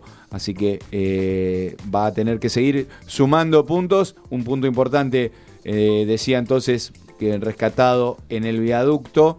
El equipo de Rondina que había empezado pisando fuerte en, la, en las primeras fechas. No, después eh, encajó algunas derrotas eh, eh, consecutivas. Hoy se mantiene expectante en las posiciones de Copa Sudamericana. En definitiva, bueno, esto es un largo trecho, la, la, Superliga queda mucho, mucho camino por desandar. Y, y el equipo de Rondina está para, está para sumar, incluso eh, pudo, pudo salir de la zona baja, se acomodó en el pelotón de arriba en los promedios y por ahora eh, tiene aire. También jugaron los grandes, eh, ya hablamos un poquito que San Lorenzo y su derrota en Boedo terminó con el despido. El despido, en realidad no el despido, sino la renuncia o un consenso de salida de Juan Antonio Pizzi, de, porque San Lorenzo perdió cinco de los últimos seis partidos. Sí, sí, bueno, hablábamos recién un poquito sobre el tema de quién sería el posible reemplazante. Dani, de que suena Pipo Grosito, bueno, van a haber una danza de nombres importantes de que finalmente se concrete quién será el nuevo técnico de San Lorenzo Almagro. Lo sacaron eyectado a Almirón y lo fueron a buscar a, Pizzi como porque Pizzi eh, había hecho un buen campeonato, salió campeón con, con San Lorenzo y mm, para mí se apresuraron, no sé. Digo, hoy eh, podemos hablar con el diario del, de, el diario del lunes abajo del brazo, como decía aquella, aquel diario deportivo, pero Eh, ahora, ¿qué cosa? ¿no? El tema de los grandes con los técnicos. Estaba viendo una estadística que Gallardo se mantiene hace 5 años. Cinco. Y en total pasaron más de 20 técnicos entre los 5 grandes. mu- Muchísimo. m- mucha irregularidad en los grandes, ¿eh? Boca es el segundo con el que menos pasó. Agarró justo la etapa de Bianchi. Después vino el Vasco Rabarrena, vino Guillermo Barros Echeloto y bueno, finalmente Alfaro, 4. Independiente tuvo una danza de técnicos. No, tremendo. eh, Independiente. Creo que Independiente y San Lorenzo fueron los que más cambiaron. Sí, tal cual. Y bueno, y Racing se Coudet- mantuvo un poco más, me parece. Coudet, eh, que no se sabe qué es lo que va a pasar. eh, hay una relación, no sé si tensa, pero hay, hay, hay medio un- una cuestión de, de líderes, de egos, eh, con, con, con Licha López. eh, no, yo no creo que siga eh, Coudet eh, después de fin de año. Ah. Después Sensación. fin de año, o sea, no termina Superliga, Caudet. Para mí no. ¿Hay algún problema con, con los referentes? Digo, no parecía, no parecía que había problemas dentro del plantel. Eh, sí, claramente hubo algún ruido, eh, algo se desestabilizó con algunos resultados este, que no pudieron conseguir, pero no, no, no parecía que, que- que hubiera a- a- que- algún problema interno. Claramente, a veces es muy difícil eh, saber esto, ¿no? Porque eh, por detrás siempre está pasando algo que, que- que no, que no te muestran, que, que no sale a la luz, a veces se filtra. Con Bueno, pero cuando el río suena, vio que dice, ¿no? Bueno, es por algo. Eh, para mí, después de la final ante. ante tiene una final, ¿no? Recordemos esta. La, super- En Mar del Plata se confirmó. se confirmó ante Tigre. Ante Tigre, la Supercopa de la Superliga, no sé, algo así. Sí, la Supercopa de la Superliga. Bueno, estos, estos campeonatos que cuentan. Ah, toma una, de- Eh, toma una estrella. Sí, claro. Suma estrella, dirían ahí. Eh, así que yo creo que si llega a Racing, es como el brochecito, bueno, listo. Tuvo una buen, un muy buen paso, creo yo, Coudet, con un título bajo el brazo de Superliga. Y sería este el segundo en su haber. Tanto que se le. Se le En Central- en Central. a- se le negó tanto tiempo en Central a, a Coudet, bueno, se le dio en Racing y quizás hasta. eh, Bueno, se fue y le- se le dio el patón. también, claro. Bueno, eso es Bueno, otro, caso insólito Y salió eyectado también. de lo que, lo que pasa central ahora, ¿no? Eh, al patón lo echaron como un perro. Bueno, es lo que estamos viviendo en estos tiempos donde La vorágine del fútbol argentino es tremenda. Es tremenda. No dura, no nadie, no duran los técnicos, no duran los jugadores. Y si me apurás, los dirigentes a veces eh, rápidamente Pero- están cuestionados. Dani, ¿hace cuánto venimos con esto? No es que lo decimos No, ahora. no, no. Esto lo repetimos el año pasado, lo volvimos a repetir el anteaño pasado. Esto viene pasando hace años, hace 10 años, fácil, que está la gente tan exaltada que no van con proyectos, que a los cinco partidos ya insulta, que digo, a, a mí yo soy de los que apuestan al proyecto grande, mirá River, digo, ha funcio- digo, ¿por qué no se fijan que los proyectos grandes han, han funcionado? ¿No? Caso Coudet, dos años. Bueno, un título tuvo Racing después de, de haber en 2014 con Diego Coca y Racing no está acostumbrado a, a- a- en los últimos tiempos a ser gran eh, Animador. animador del campeonato y lo ha sido. Eh, y son proyectos a largo plazo. Eh, por eso te decía que para mí el Faro, más allá de gustos personales, a mí no me gustan los equipos del Faro, yo tengo otro tipo de visión, pero eso va en gustos, ¿eh? Eh, yo creo que el Faro debería seguir, pero con sus convicciones. Para, eh, como decís, eh, bancar el proyecto. Hay que bancar el proyecto. Lo que pasa que. Acá no hay día- tiempos. No hay tiempos para bancar. ¿Pero quién Acá pone los tiempos? Lo dijo, lo dijo Gallardo, que mm, ya en un rato vamos a estar escuchando. Eh, acá se maneja todo, todo por, por resultados. Acá lo- los resultados mandan. También lo mencionó Rofé el jueves pasado. Digo, eh, y, y- y en consonancia con lo que decía Gallardo, eh, Gallardo hizo alusión a aquella final de, de la Supercopa Argentina, donde venía mal en el campeonato local River. ¿Se acuerda que después dijo jugábamos mal a propósito para... Sí, para ganarle la final a Boca. Bueno, es una chicana. Sí, sí, pero, claro. pero quiero decir, si ese, si ese partido eh, que se disputó en Mendoza, Boca lo ganaba, y por ahí estábamos hablando del fin del ciclo de Gallardo. Sí, ¿usted cree? Yo creo que tiene una muy buena relación con Donofrio. Para mí igual el ciclo de Gallardo también llega a Sí, su pero fin, ¿eh? pre- presionan Ahora. De afuera presionan mucho, presionan mucho. No sé. Usted sabe cómo son los medios. Sí, claro. Presionan, instalan, empiezan. Y, y las preguntas después de las conferencias de prensa son siempre las mismas. ¿Y por qué? ¿Y por qué? ¿Y por qué no juega? ¿Y por qué esto? ¿Y por qué el otro? Hablando de Gallardo, no se, no se quejó esta vez, ¿no? Del arbitraje, porque digo, se había quejado del arbitraje. Él, en el primer partido ante Boca, dijo: Yo no voy a hablar de los árbitros porque es hacer la vista gorda en lo que realmente pasó, que era cierto. Eh, en contra. En la vuelta de la Copa Libertadores se había quejado de los árbitros porque le cobraban todas las chiquitas para Boca, otra realidad. Pero habla, no habla, y ahora no habló de los árbitros porque, digo, claramente lo, a Colón le robaron un penal, pero escandaloso. Antes de meternos en, lo- en- en los equipos de Avellaneda, vamos a estar metiéndonos justamente en el partido que mencionás entre River y Colón, que se jugó el martes, con victoria del equipo de Gallardo 2 a 1, eh, que lo posicionó por un rato, hasta, hasta el otro día que jugó Argentino Junior, eh, como puntero del campeonato de la Superliga. Eh, lo que haces este, alusión es a un, un penal escandaloso. o sea, una patada que. Está bien, es un rechazo, está, está muy bien, es un rechazo de casco. Pero después rechaza el pecho de Morelo también. No, no, no, pero el- el nivel de los árbitros es pero papelonesco. Pasó ayer en Independiente el penal que le dan El ayer penal, también. el a- penal que, ayer el en penal contra. que le dan a Unión, No, bueno. pero no, ni lo tocaron. ¿Se ¿Pero ¿Qué acuerda? es lo que está pasando? No ¿Qué es lo que está pasando? Yo- para mí hace- son malos, yo tengo la teoría que son malos. ¿eh? Hace poco, hace poco habló con nosotros Oliveto y tiraba para todos lados. Oliveto son dijo- malos. O sea, es un desastre. Para esto. mí son malos, no, no lo hacen ni a propósito. Para mí son malos por naturaleza. Porque los- si no, no tiene otra explicación. ¿Cómo, cómo para favorecer a quién? ¿A Unión? Para, para, para ¿En contra de quién? Acá es un todos contra todos. Acá se ha hablado mucho, Dani, en los últimos años que siempre favorecieron a Boca y a River. Lo cual es cierto. Lo cual es cierto. Siempre Boca y River han sido favorecidos. Y eso no, no, no, hay que, no hace falta eh, negarlo, ¿no? Es una realidad. Pero ahora en estos últimos años también se equivocan para todos lados. No es en contra de River o a favor de River o en contra de Boca y a favor de Boca. Acá se equivocan para todos lados. Es un partido Arsenal Aldo Civi y ves cada decisión. Lo que pasa, claro, por los medios pasa de largo eso porque no les importa, no, no, no saben o no, no, no vende, como bien decimos, no vende.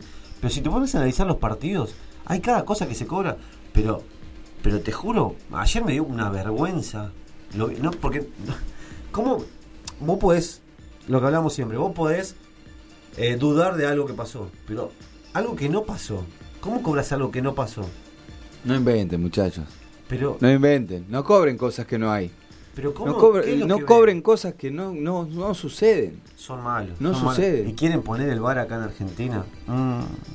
Un escándalo. te No, digo. bueno, acá no termina. La verdad que tendríamos, Acá si ponen el bar, Dani, a la tercera fecha se supone tendríamos que hablar, Argentina. tendríamos que hablar la semana que viene con Beligoy a ver si, si quiere salir. a. Baldassi, ¿no? Eh, Baldassi puede ser también, pero Beligoy está, está metido. eh, Yo eh, creo que la coneja nos daría un buen punto. Igual lo que pasa es que está metido más en política ahora, ¿no? Eh, Igual está, está como colaborador en la Comebol. Digo, eh, eh, podría, podría ser este una, una buena alternativa para que nos explique un poquito qué es lo que está pasando con la actualidad del arbitraje. Bueno, pero hablábamos, nos llegamos a esto por el tema de Gallardo que no se queja. Digo, también Gallardo ha En tenido conferencia de prensa, en conferencia de prensa dijo que, que para él no es penal. que Casco rechaza. Está No. bien, pero después de re- del rechazo de la pelota, la, la, la pierna imprudentemente se lleva puesto el jugador, eh, al delantero de Colón, Morelo. Siempre que pasan este tipo de jugadas, obviamente no va a quedar el recuerdo de. ¿De qué? De Neuer y, Claro. y el Pipa Higuaín. Tal cual lo hablábamos fuera del aire, Dani. Siempre queda. Para mí es penal. Para mí también es decir. Pero porque. También hablábamos de, la, dicen- de la final de Madrid del año pasado. La de Andrada, Andrada y Prato. Esa es penal también. Otro penal. Y esa la revisaron. O no la revisaron, pero No la quisieron- revisaron No la quisieron revisar también. ¿Quién era el árbitro? ¿Cuña? Cuña. No la revisó. Eh, pero Cuña sí fue, había revisado. ¿Se dan cuenta? La de Cuña- Gremio. La de Gremio, que ayer creo que se cumplió un año de la noche penal para River aquí en Porto Alegre. ¿Se acuerda del relato de Mariano Clau? Los hinchas de River lo tienen muy, Buena memoria esa. Cuña, Cuña tardó 18 minutos El en. penal más largo de la historia fue. 18 minutos tardó en hacer la, la seña de, del, del televisorcito y el penal. Sí. No sabía qué hacer, ¿eh? No, bueno. Cuña temió por su vida. Bueno, digo, Cuña cobró ese penal que no lo pidió absolutamente nadie, lo vio solamente el VAR. Nadie lo vio ese penal. Ni los hinchas, ni el propio Escoco, que creo que había rematado. Sí, pidieron córner. Pidieron córner, fueron a pasar el estaban para hacer el córner. No, no, pero VAR. Y al- después no ve la de Andrade, no va ni a revisar nadie, le dice la de Andrade en plato. ¿No? Y entonces decís, Aparte, la de la de Prato y de Andrada, ya en Madrid, había 36 cámaras. No, bueno. Final de Copa Libertadores en Madrid, con los dos equipos más grandes de Argentina. Cámaras no sobran, ah, eh, no faltan, Sí. ángulos sobran. O sea, Bueno. nadie avisó. Nadie- pero. No. Siempre lo mismo, a dedo, eso es a dedo. Dependiendo quién, para mí hay. bueno, ya lo hablamos, ya lo hablamos. El, el- el- el jueves pasado también hablamos de esas jugadas que metieron abajo de la alfombra en cancha de boca, eh, que no hubo ni siquiera repetición televisiva. Bueno, eh, muchachos, no sé eh, disimulen un poco. Yo no sé qué tipo de intereses hay. Disimulen pero sí un que- poco. sí que los hay claramente y siempre está metido hasta en las apuestas, está en, la casa de ¿Usted, apuestas. usted conoce algún técnico que, que diga, sí, la verdad que no fue penal y lo cobraron mal? Eh, no, la verdad que no, viene, pero no tampoco- viene. pero Podemos tampoco- hacer eh, un, un Pero- no, no viene fácil. No, no viene fácil, pero Nadie Gallardo- dice, nadie Gallardo dice. me pareció, o por lo menos los primeros años me pareció un tipo centrado. Después ha sido bastante doble vara, ¿no? O sea, cuando es para él, Pero sí. todos hacen lo mismo. Bueno, no. Todos pero- hacen lo mismo. Nadie se inmola y dice, no, la verdad que cobraron mal el penal, no era penal para nosotros. Nadie. No, pero hubiera dicho, no, no sé, no me no, pareció, no, la no, vio. no, pido, este caso la vio, no este pido, caso claro, puede tirarla para, tirarla para afuera, no, desde donde estoy no la veo, qué sé yo. Eh, pero nadie pide Bielsa que devuelve un gol, ¿eh? No, no, nadie pide eso, pero ni siquiera dice, no, la verdad que la veo y se lleva puesto. Sí, rechaza, pero después se lleva puesto el jugador. A Morelo le dieron una patada en el pecho. Sí. ¿De qué estamos hablando? Después, en segundo tiempo, también creo que hay una sujeción a. Me, me olvidé el nombre del delantero de Colón. eh, y de Pinola. ¿De Pinola? Puede ser. Y, no recuerdo la jugada. y no- no- y uno de los goles del de Borré está en offside.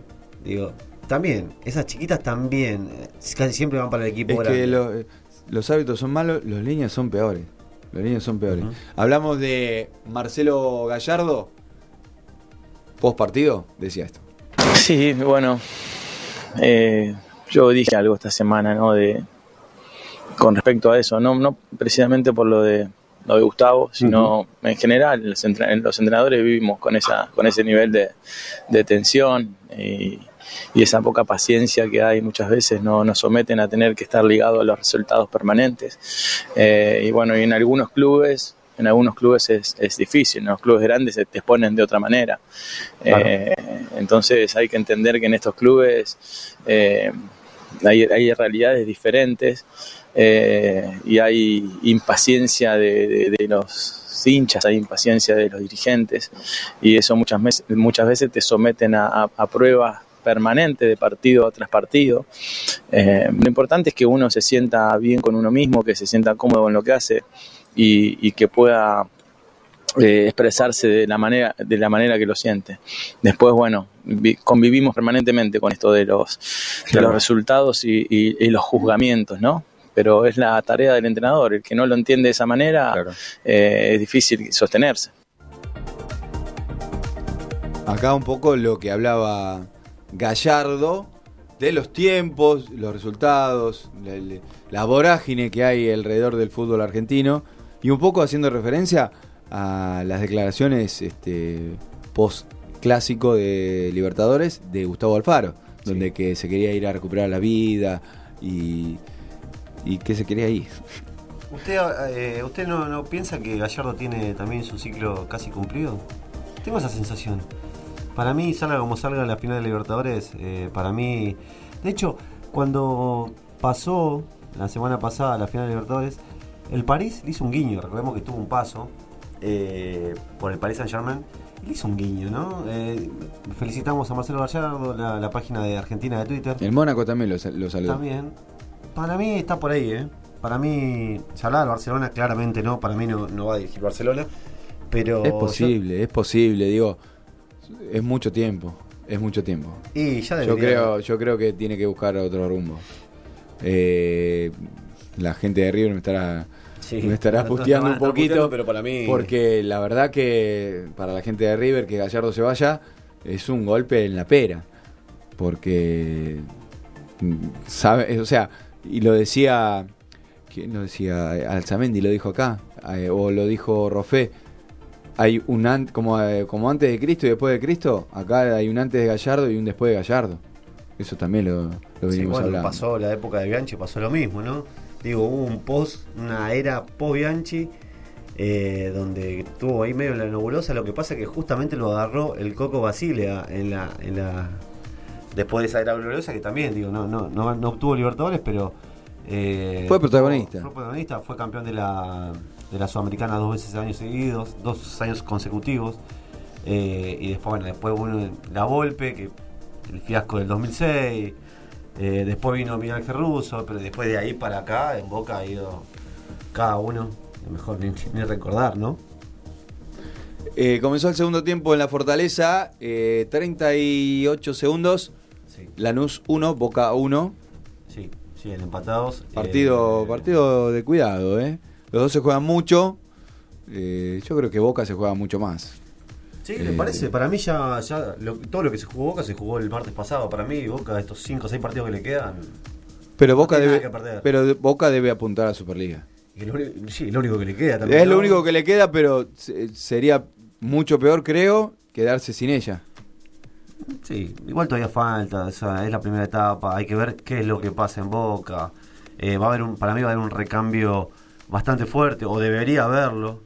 Eh, hay ciclos cumplidos, caso Tevez, que se habla de Peñarol, eh, caso, no sé, hay algunos jugadores que vuelven, que no vuelven. Eh, hay que ver lo que pasa. Para mí Tevez se va a terminar ir yendo. ¿Qué, escucho algo de fondo. ¿Qué es eso? ¿Qué ¿Se escucha? No escucha nada. ¿Qué escucha? Se escapó un gato. ¿Qué, qué, qué escucha? Sí, ¿Escucha de- voces? De la rosada. Eh, va, no se escapó. Le soltaron la, le soltaron la mano al gatito. Eh, bueno, no, no, no nos metamos en eso. No se ría vos, mirá. Eh, ¿Cómo, lindo, cómo- eh. cómo di- disfruta Sí, eh, le gusta, Agustín? le eh? gusta, le gusta, le gusta. Igual ya se veía venir, ¿no? Eh, No, nos quedan, nos quedan para, el, para el último bloque eh, hablar de los dos de Avellaneda, eh, de la próxima fecha y también eh, tenemos información de mm, automovilismo, información de ascenso también. Eh, eh, ¿Cómo está Argentina? ¿Terminó? ¿Terminó? Ganó 3 a 1. 3 a 1 ganó la sub-17 de Pablito Aymar. Y Se ya está con un pie adentro de, De segunda ronda, De segunda octavos. ronda, sí. Así Bien. que bien por los pibes. Vienen haciendo buenos torneos los pibes. Siempre decimos lo mismo, ¿no? Qué material que hay acá en la Argentina. Vos tirás eh, una semilla y nace un jugador de fútbol medianamente bueno.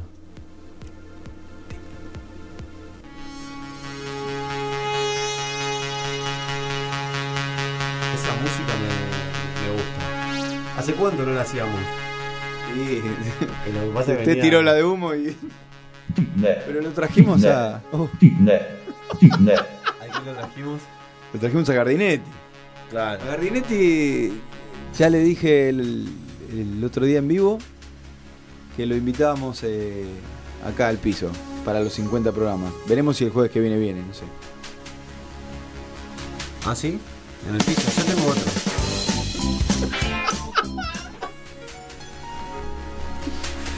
¿Quién tiene otro para traer acá? No. Ok. sí. ¿Para traer acá al piso? Y, lo- y le- si lo puedo traer a alguien. De- de- del ámbito, nació en el núcleo de Videomatch, el viejo Videomatch. Sí. Puede ser una sorpresa. Ay, pero ahora me quedó, me quedó el misterio. Es Una, Eh, una pista. Una pista es la más fácil. No, pero una pista para. Lo sacamos para pensar. Lo sacamos en tele. ¡Yupi! ¿Se acuerda?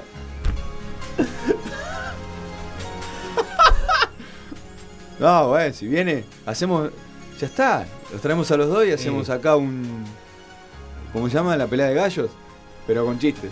Hoy tengo dos cortitos para Dimne porque ya no estamos. ¿O no? ¿Estamos para un poquito más? Sí, ¿Dos? sí, estamos. ¿Sí? Sí. Bueno, Ya se quiere, o sea, arrancó la música y ya se quiere ir. y bueno. Se fue Lilita. Ah, sí. Estaba. ¿A dónde estaba? Hoy, vi, Estaba. hoy vi un Twitter de, de Elisa Carrió, la Un tuit. diputada, ex diputada ya. O no, todavía no, no sé. No Deja, sabe. deja, deja. Eh, No puede sostener- no está puede sostener- no puede sostener- viñedos de Mendoza. Físicamente no puede sostener su banca. Eh, no. ¿Cuánto? Eh, ¿Los diputados cuánto sesionan al año? No, ni idea. Política cero. ¿Cuatro? ¿Cuatro veces? Sí, puede ser. ¿Cuántas horas? 12 horas. ¿80? ¿Cerramos en 80? Sí. Lo que laburé el último fin de semana. No se puede sostener eso. Ah, todo tuyo. Bueno, terminó el Mundial de Rugby. ¿No terminó el Mundial de Rugby? Terminó el Mundial de Rugby. Así que bipolardo. No, no terminó todavía. Si quieres le doy la información. Bueno, está el tercer puesto. Sí, sí, sí. Mañana, a partir de las 6 de la mañana, estará disputándose el tercer puesto cuando la este, la computadora responda. el tercer puesto a las 6 de la mañana decía entre eh, Nueva Zelanda y Gales.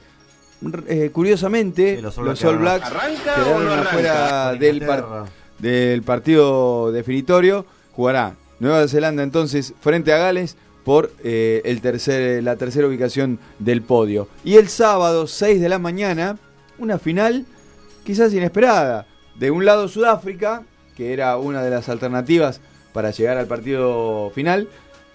Y del otro lado Inglaterra. Bueno, pero aquel, nuestro- aquel Inglaterra que nos ganó a nosotros. Sí. eh, bueno, dejó afuera... Muy eh, buena visión nuestro columnista igual, ¿eh? ¿Se acuerda?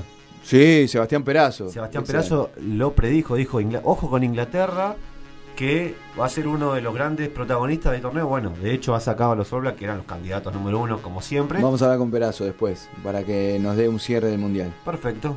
Bueno, por, por duda lo digo ahora esto. Uf. Arroba bipolardo. Recuerden, muchachos, yo me alejo de las cosas que digan. Es Dipnep. Eso es como la. Bueno, lo tengo que decir cada vez Es como la, el, paquete de cigarrillo que dice fumar es perjudicial por la salud. Todo el tiempo lo, Lo tengo, lo tengo que repetir porque si no quedo pegado. No, no digo que alguna cosa comparta, pero bueno. Arroba bipolardo dice algo así como: El rugby nace en familias acomodadas, con un futuro resuelto. Le sobra el tiempo. De ese ocio nace la curiosidad y el vicio de frotarse la cara con la poronga de los amigos. No, no, no. Ustedes se ríen, pero es una enfermedad. Lo dijo Freud, después de dos pases de merca. No, por favor. Este es el primero. ah, bueno, el otro, pone carita, pero puso un 3. Sí. este, bien. Igual yo le pongo 3, pero no con la carita. que- Pero yo le pongo 3. Usted puso una carita de. parecía 5 y metió un 3. Seguimos con arroba bipolardo. Está- están un poco con lo, con lo que pasó en los últimos amistosos de la selección. Recordemos que ahora hubo una nueva conv- convocatoria donde van a estar, eh, vuelven Lionel Messi y el Kun Agüero para los amistosos eh, con varios clásicos, ¿no? Israel, bueno, Israel no, pero Brasil, Uruguay y e Israel. Eh, ahora, eh, mediados de noviembre. Y Bipolardo no está muy contento con las actuaciones que tuvo Ibala. Dejen al Arroba pibe, dejen al bipolardo. pibe, dejen a la joya. Acá yo voy a. Yo coincido un poquito con Bipolardo. Arroba Bipolardo. ¿El cara de aliado feminista de Ibala piensa jugar algún partido decente en la selección o va a ser una promesa hasta los 40 años? Si fuese feo ya estaría trabajando en un concert el hijo de puta. No, no. Por favor. Por favor. Sí, 4, 4. Yo ahí lo de Pero si fuese feo, Dybala. si fuese feo para mí estaría trabajando en un call center. Es verdad eso, porque yo lo vengo diciendo, me, me parece un buen jugador, pero no ha demostrado nada para mí hasta ahora. ¿Cómo están las cosas con Oriana? Se lo ve muy enamorado, es como vive en Instagram, sube historia cada 5 minutos. Si actualiza su Instagram, no. No, no lo sigo a Ibala. ¿No lo sigue? No lo sigo a Ibala. No se pierde. No miro historias también. ¿No tampoco. historia? Mis historias las mira usted. No, no. yo- hay un preview. No hace falta leer. Están mejores amigos, usted sabe. Ay, no, me, me cagó. Ahora tengo que ver. me puso en un aprieto. Bueno, vamos un poquito con las elecciones. Hay que hablar con el que hace la artística porque. Dice, arroba bipolardo. Hoy estamos con bipolardo. Este- porque estuvo, estuvo este jugoso. liquida, liquida, Sí, este te mata. Para, para, para, para. Antes de seguir. Actualizamos. Auski. Carlos Auski puso el 2 a 1. Lanús le está ganando 2 a 1 a Boca en el sur. Bueno, ya. Bien, Alfaro. Bien, Alfaro, le queda poco por el Alfaro. Eh, Bipolardo. Dice: Necesitamos sacar a la mierda al bar y reemplazarlo por el Diego sentado en esa sillón diciendo si fue penal o no, con un pulgar arriba o abajo como un emperador. Entre raquetazo y raquetazo como corresponde. El mejor homenaje. Bien. Dos. A ver. No le gustó. ¿Cómo está? No. Bueno, hablando de la copa. Final. Ya nos vamos. Y nos vamos. No, tengo dos y nos vamos. Bueno, Uno dale. va seguido. Dale, dale, dale. ¿Sabe quién es usted? Entra Tevez, eh, lo, lo saco un poquito otra vez. Entra Carlitos Tevez. Ah. Se está preparando el Apache. 10 minutos del segundo tiempo. Carlos Tevez sale a la cancha. ¿Sabe usted quién es Greta Thunberg? No tengo gusto. Es una de estas chicas de 16 años que pregona por el ambientalismo, que salió llorando en un video diciendo el tema del ambientalismo. Del, la, la conoce, Agus. Eh, muy bien, me, me pareció muy bien. Pero bueno, se tiene que sentar acá. Y ponemos ahí a Michael Jordan de, de mi pobre angelito. por el tema de la capa de ozono, diciendo que este mundo se va a la ruina eh, si seguimos haciendo lo que venimos haciendo hace años. Muy bien, pero ha sido víctima de varias de, de varias personas que le, le hicieron bullying en las redes. Y de hecho se canceló la cumbre mundial eh, del medio ambiente que estaba prevista en Chile, por esto que hablábamos al principio, por el tema del desorden social que vive la, la comunidad chilena. Y Polardo dice así. Se quejan porque cancelaron la cumbre mundial del medio ambiente en Chile, pero la final de la Libertadores se juega igual. Mirá si nos va a importar en Sudamérica la capa de mierda de ozono si el año que viene nos comemos entre nosotros. No, no, no. Basta. No. Cuatro. Tres. Y a lo que viene. No, no. Un poco. Un poco de suspenso, por favor. Y llévatelo. Y sí, no, ahí no queda otra. Ojalá que la cumbre climática la reprogramen en Venezuela. Así la pelotuda de Greta se tiene que limpiar el culo con pasto. Ambientalista de mierda. No, no. Espacio Publicitario. Si querés comunicarte con nosotros, también nos podés encontrar en Facebook, Twitter o Instagram como arroba Noche en Pelotas y en nuestra web nocheenpelotas.com.ar. Clientes para su producto es una empresa de marketing online con sede en Argentina, Colombia e Italia. Expertos en conquistar compradores. Existen muchos clientes potenciales para tu producto.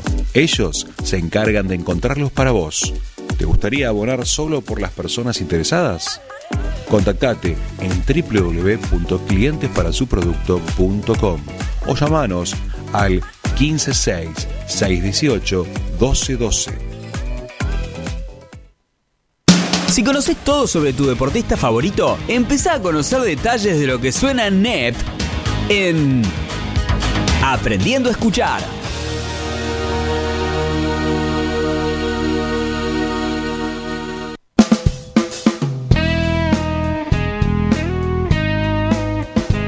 Hola, ¿cómo están? Mi nombre es Tiano Vaz y hoy vamos a hablar de la canción ganadora del grupo Queen, We Are the Champions.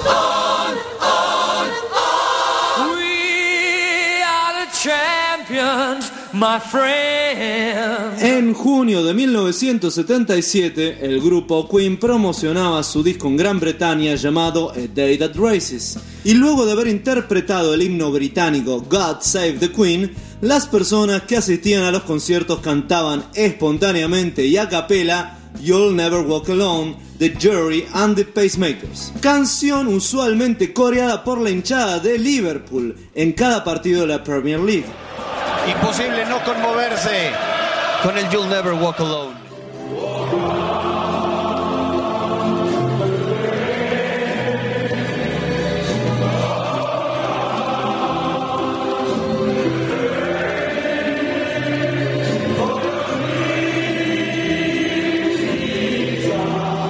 Freddie Mercury era fan del Manchester United y junto a Brian May, el guitarrista de Queen, decidieron crear una canción que se entonara a capela, que tuviera toda la fuerza, la energía del himno en un estadio y que representara el sublime momento del triunfo. Brian May compuso entonces We Will Rock You, pero Freddie Mercury escribió un poco después algo supremo, We Are the Champions.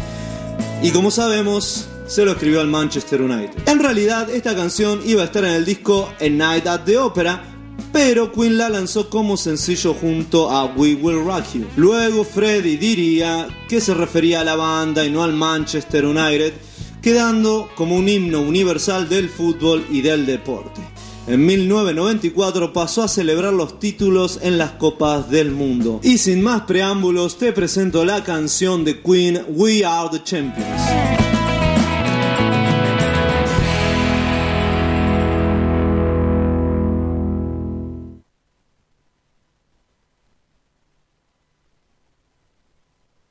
I've paid my dues time after time.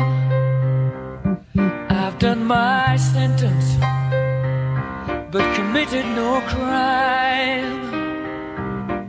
And bad mistakes, I've made a few.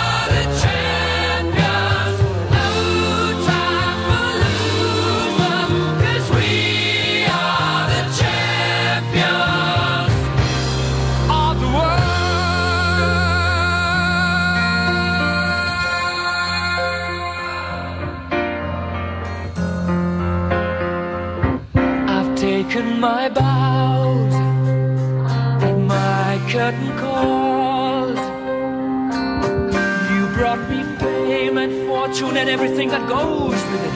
I thank you all, but it's been no bed of roses,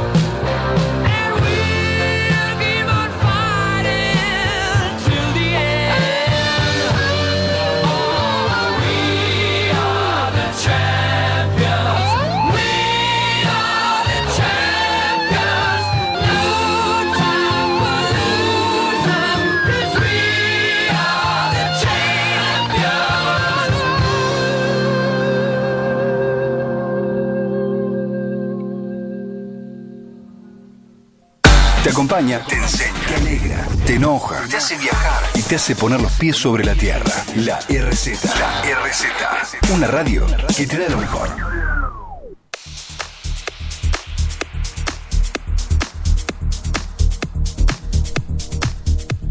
Seguimos en Noche Pelota, capítulo 49. 31 de octubre de 2019, seguimos, actualizamos eh, la fortaleza. ¿Qué está pasando? Sí, 20 minutos, Dani, del segundo tiempo. Sigue ganando la luz 2 a 1. Eh, le sigue ganando a Boca. Está por entrar Guanchope Ávila. Eh, ¿por Ah, está metiendo, no? está metiendo Eh, todo, eh, Alfaro. Y sí, sí, sí, sí. Veremos qué, qué es lo que pasa. Yo ya no sé, el mundo Boca vio que cambia día a día, ¿no? Veremos qué es lo que pasa mañana con esta derrota. Si se mantiene así, veremos qué es lo que pasa, ¿no? No sé. No, bueno, hasta fin de año se queda. No lo sé. No lo sabemos. Ya no lo sorprender. sabemos. El mundo Boca te sorprende. Está, está fresco. acá. No lo sabemos, nada. Fue la vida de Felipe Frescolari. Sigue dirigiendo el Palmeiras. Eh, vamos a, a meternos en el mundo del automovilismo y para eso estamos con nuestro columnista es- estrella. ¿Se acuerda? Carlito Rodríguez, sí. Sí, claro, ¿cómo que no? Bueno, Carlito Rodríguez con la actualidad del automovilismo. Carlito, ¿cómo te va? ¿Qué tal Daniel? ¿Cómo estás? Buenas noches a todo el equipo, un gran cariño por supuesto a todos los seguidores.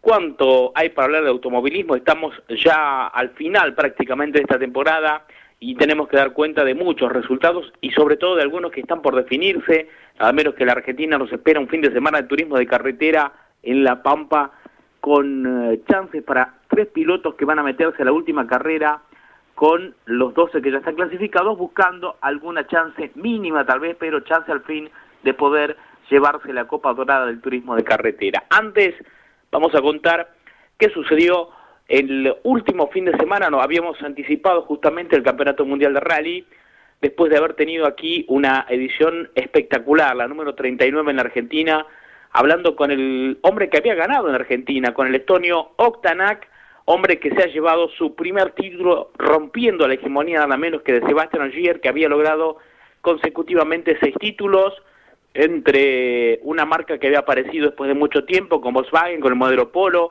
después volviendo al M Sport, ganando títulos con el modelo Ford y ahora nada menos retorna a la casa que lo vio nacer, a Citroën, dándole vida al modelo C3 que había tenido muchas dificultades en las últimas temporadas, pero le dio la posibilidad de pelear hasta el último instante. No le alcanzó, por eso felicitó de manera realmente honorable a este jovencito Octanac que tiene un porvenir magnífico y que le dio a Toyota con el modelo Yaris un título que lo necesitaba y mucho, porque venía también haciendo muy bien las cosas como equipo, como estructura y con un piloto como Latvala que tiene la experiencia, que fue también partícipe de esto para que Octanac obtuviera su primer título. Casualmente fue testimonio en esta casa, en esta radio, porque pudimos dialogar cuando fue la edición 39 con él, después de la victoria en Carlos Paz hace algunos meses.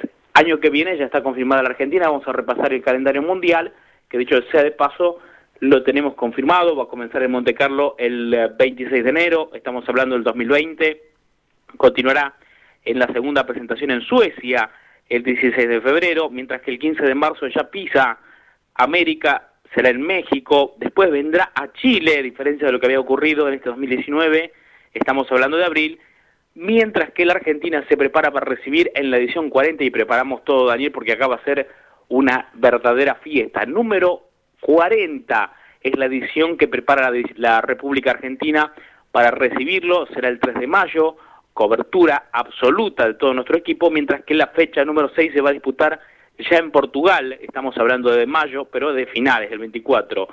Vendrá una pausa para que el 7 de junio retome en Italia, fecha 8 se va a Kenia, el 19, el eh, 9 de agosto la carrera que nos atrapa a todos, Finlandia, por la, ver- la velocidad que tiene, lo finito que hay que ir y lo prolijo que exigen esos suelos, después la fecha décima vuelve a Nueva Zelanda, hablamos después de que continúa en Turca, eh, continuará perdón, en Turquía 27 de septiembre, mientras que la fecha 11 se va a disputar en Turquía el 27 de septiembre. Octubre va a recibir a Alemania, Gran Bretaña y el cierre va a ser en Japón. Aunque no lo creas, en noviembre ya se espera que el cierre de este calendario, que va a tener 14 fechas solamente, se cierre en tierras niponas. Hablamos ahora un poquito de la Fórmula 1 y de lo que habíamos adeudado la última presentación la semana anterior. Ya están confirmadas las 22 carreras, vamos a dar solamente los países que va a tener Australia en la apertura, esto sí lo vamos a decir, el 15 de marzo, después va a continuar por Bahrein, seguirá en Vietnam, continuará en China en la fecha número 4, la quinta será en Holanda, y hay un asterisco tal vez de duda para ver si en las últimas semanas de estar va a estar, pero no se sabe si va eh, por arriba por abajo de alguna de las fechas que ya están programadas. Continuará en España, Mónaco, Azerbaiyán, Canadá, Francia, Australia, Gran Bretaña, Hungría, Bélgica, Italia, Singapur, Rusia, Japón, Estados Unidos, México y Abu Dhabi. ¿Quién se quedó afuera de todo esto? Bueno, habíamos puesto la duda de Brasil, pero finalmente se ha confirmado en estas últimas horas que Interlagos va a continuar con la fecha. Esto había puesto en duda también la presencia, la presencia del presidente Bolsonaro que asumió los últimos meses, pero el calendario es eh, prácticamente insacable e intocable de la Fórmula 1, así que Interlagos va a tener Fórmula 1. Y ya nos metemos en el panorama local, porque decía que Lambiris, Be- eh, Benvenuti Castellano, eh, Jonathan Castellano, están como pilotos que pueden entrar o que estarían entrando virtualmente como tres clasificados de último minuto, están con 301 puntos, eh, Lambiris con Ford, el hombre que representa a mm, Torino Benvenuti está con 274 puntos, dos puntos menos tiene el de Dodge, hablo de Castellano, son los que por ahora están clasificando, hay que ver qué sucede al final de lo que va a suceder el fin de semana, empezamos hablando ya del viernes con los primeros entrenamientos y la primera clasificación, pero también tienen chances, Truco, Espataro, Mazacane y Giannini de meterse entre los clasificados, que son ya con grandes chances de quedarse con el título, Aguirre, Ursera, Canapino, eh, seguimos revisando el calendario y decimos que de Benedicti, Warner, Silva, Rossi, Mangoni, Arduzo, Pernilla, Ledesma y Ortelli son los que ya están disputando esta Copa de Oro. Eh, faltos de victoria por ahora son Juan Bautista de Benedictis, Mariano Warner, eh, el Pato Juan Manuel Silva, todavía no han logrado victorias, al igual que Cristian Ledesma y el eh, gran ganador Guillermo Ortelli, que se está acercando, por supuesto, a los títulos que ostenta nada menos que uno de los más emblemáticos de los Galvez, Juan Galvez, que tiene nueve títulos en el turismo de carretera. El panorama habla de que La Pampa va a tener un buen fin de semana, no se esperan lluvias, eso hace que todos los equipos estén, más allá de los compuestos que llevan por si las dudas, eh, preparándose para una carrera con suelo seco. La última y definitiva carrera será en el sur también del país, perdón, en el sur del país, y no vamos a hablar también del escenario, que aunque no tenga esos años, era el centenario, uno de los más modernos que tiene el sur de la República Argentina, será escenografía de el nuevo campeón que va a dejar el turismo de carretera 2020. Gran abrazo Daniel a todos los seguidores, estamos en contacto fin de semana que esperemos sea espectacular. Nosotros estaremos contando todo lo que deje y cómo nos vamos preparando también para el cierre de esta temporada con todo el deporte y básicamente con el deporte motor, con el automovilismo que cada vez nos deja más adrenalina en la sangre. Gran abrazo a todos los seguidores y estamos en contacto permanente. Gracias, Carlitos. Gracias por la información, bien, bien completa como siempre. Muy jugoso todo lo que. Lindo, lindo fin de se viene para los fierreros, ¿no? Bien, Eh, bien. completo, Carlos, como siempre. Todo el resumen eh, compactado en unos minutos para tener eh, a mano lo que va a pasar y lo que está pasando. ¿Usted es fierrero? En el mundo. No, no, No, no, no, no le da mucha. No, mucha bola no. Yo tengo un primo que le Eh, eh, muy igual está mal lo que dijo, o sea, mucha bola, Sí. no, o sea, respeto la, Claro. la categoría y el deporte, De hecho, es el- pero el segundo deporte que más gente convoca después del fútbol, ¿no? Sigue siendo, es increíble la gente que sigue llegando eh, los fines de semana. ¿A usted le gusta? TC. A mí no soy muy fanático, cada tanto lo puedo ver una carrera, pero como le digo, tengo un primo que a que le mandamos un saludo, vale, el hincha de ferro, hincha de ferro, que pocos. Eh, Salam- Así que- Un saludo a Rolo Puentes, ahí, un besito. eh, así que nada, me ha hecho ver y nada, veo cada tanto alguna que otra carrera. No es algo que me apasione, pero respeto como usted. Desde, desde que se fue Ayrton Senna dejé de ver Fórmula 1, eso quiero decir. Ah, mira. Quiero decir eso. Nada, tenía ganas de decirlo. Eh, ¿Le gusta el ascenso? Sí, ¿cómo que no va a gustar? Bueno. Hablábamos de ferro recién. Sí. Bueno, en, la- en el ascenso tenemos otro especialista, que es Fernando Surchi.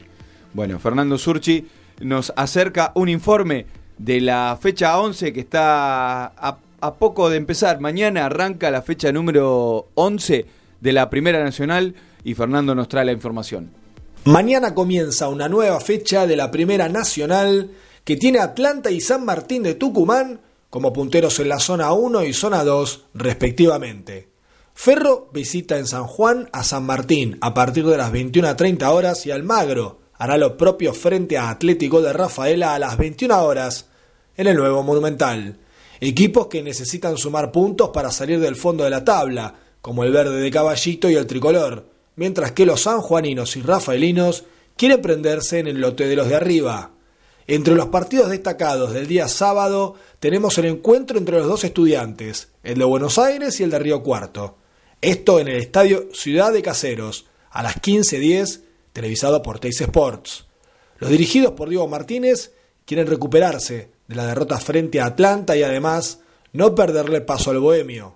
Y el equipo cordobés, si gana, iguala la posición del pincha de Caseros en la tabla, duelo de segundo contra cuarto y promesa de buen partido. Atlanta, el puntero del torneo con 25 unidades, visita a Agropecuario en Carlos Casares, que viene teniendo una muy floja campaña con apenas 9 puntos en 10 partidos jugados. El encuentro comienza a las 17 horas y no es televisado. Siguiendo con los destacados del sábado, pero ya en la zona 2, el Santo Tucumano busca mantener la punta en su visita a Floresta, cuando enfrenta al Boys a partir de las 14.15 horas, televisado por DirecTV. Se verán las caras el primero y el último del grupo, pero claro, esto es fútbol y todo puede pasar. El día domingo, el partido más relevante está en la zona 2. Defensores de Belgrano, cuarto con 15 unidades, recibe a Sarmiento de Jurín, segundo con 20 puntos. Televisado por Toys Sports a partir de las 15.10, el Dragón, con la expectativa de sumar y superar a Riestra si es que pierde su partido del martes con Tigre en victoria, y el Verde de Jurín, que jugará con el resultado opuesto de San Martín y la posibilidad de igualarlo si es que el equipo tucumano pierde en esta jornada. El lunes, como plato fuerte, tenemos Deportivo Morón y Platense, partido televisado por Teis Sports a partir de las 21.10. El Calamar, de muy buen presente, está tercero con 19 puntos y enfrente va a tener al Gallo, quinto con 16 unidades, por ahora fuera de la zona del reducido. Finalmente, el cierre de la fecha 11 será el martes, con Tigre y Riestra en victoria a las 21.10, también televisado por Teis Sports. Informó Fernando Surchi.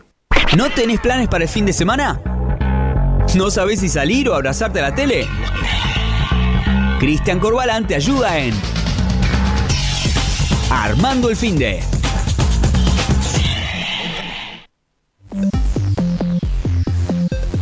Esta es conjunta, ¿no? Me parece la de Armando el Finde. ¿Cómo está robando ahí? ¿Cómo está Robinho? Sí, la vida de Robin Hood.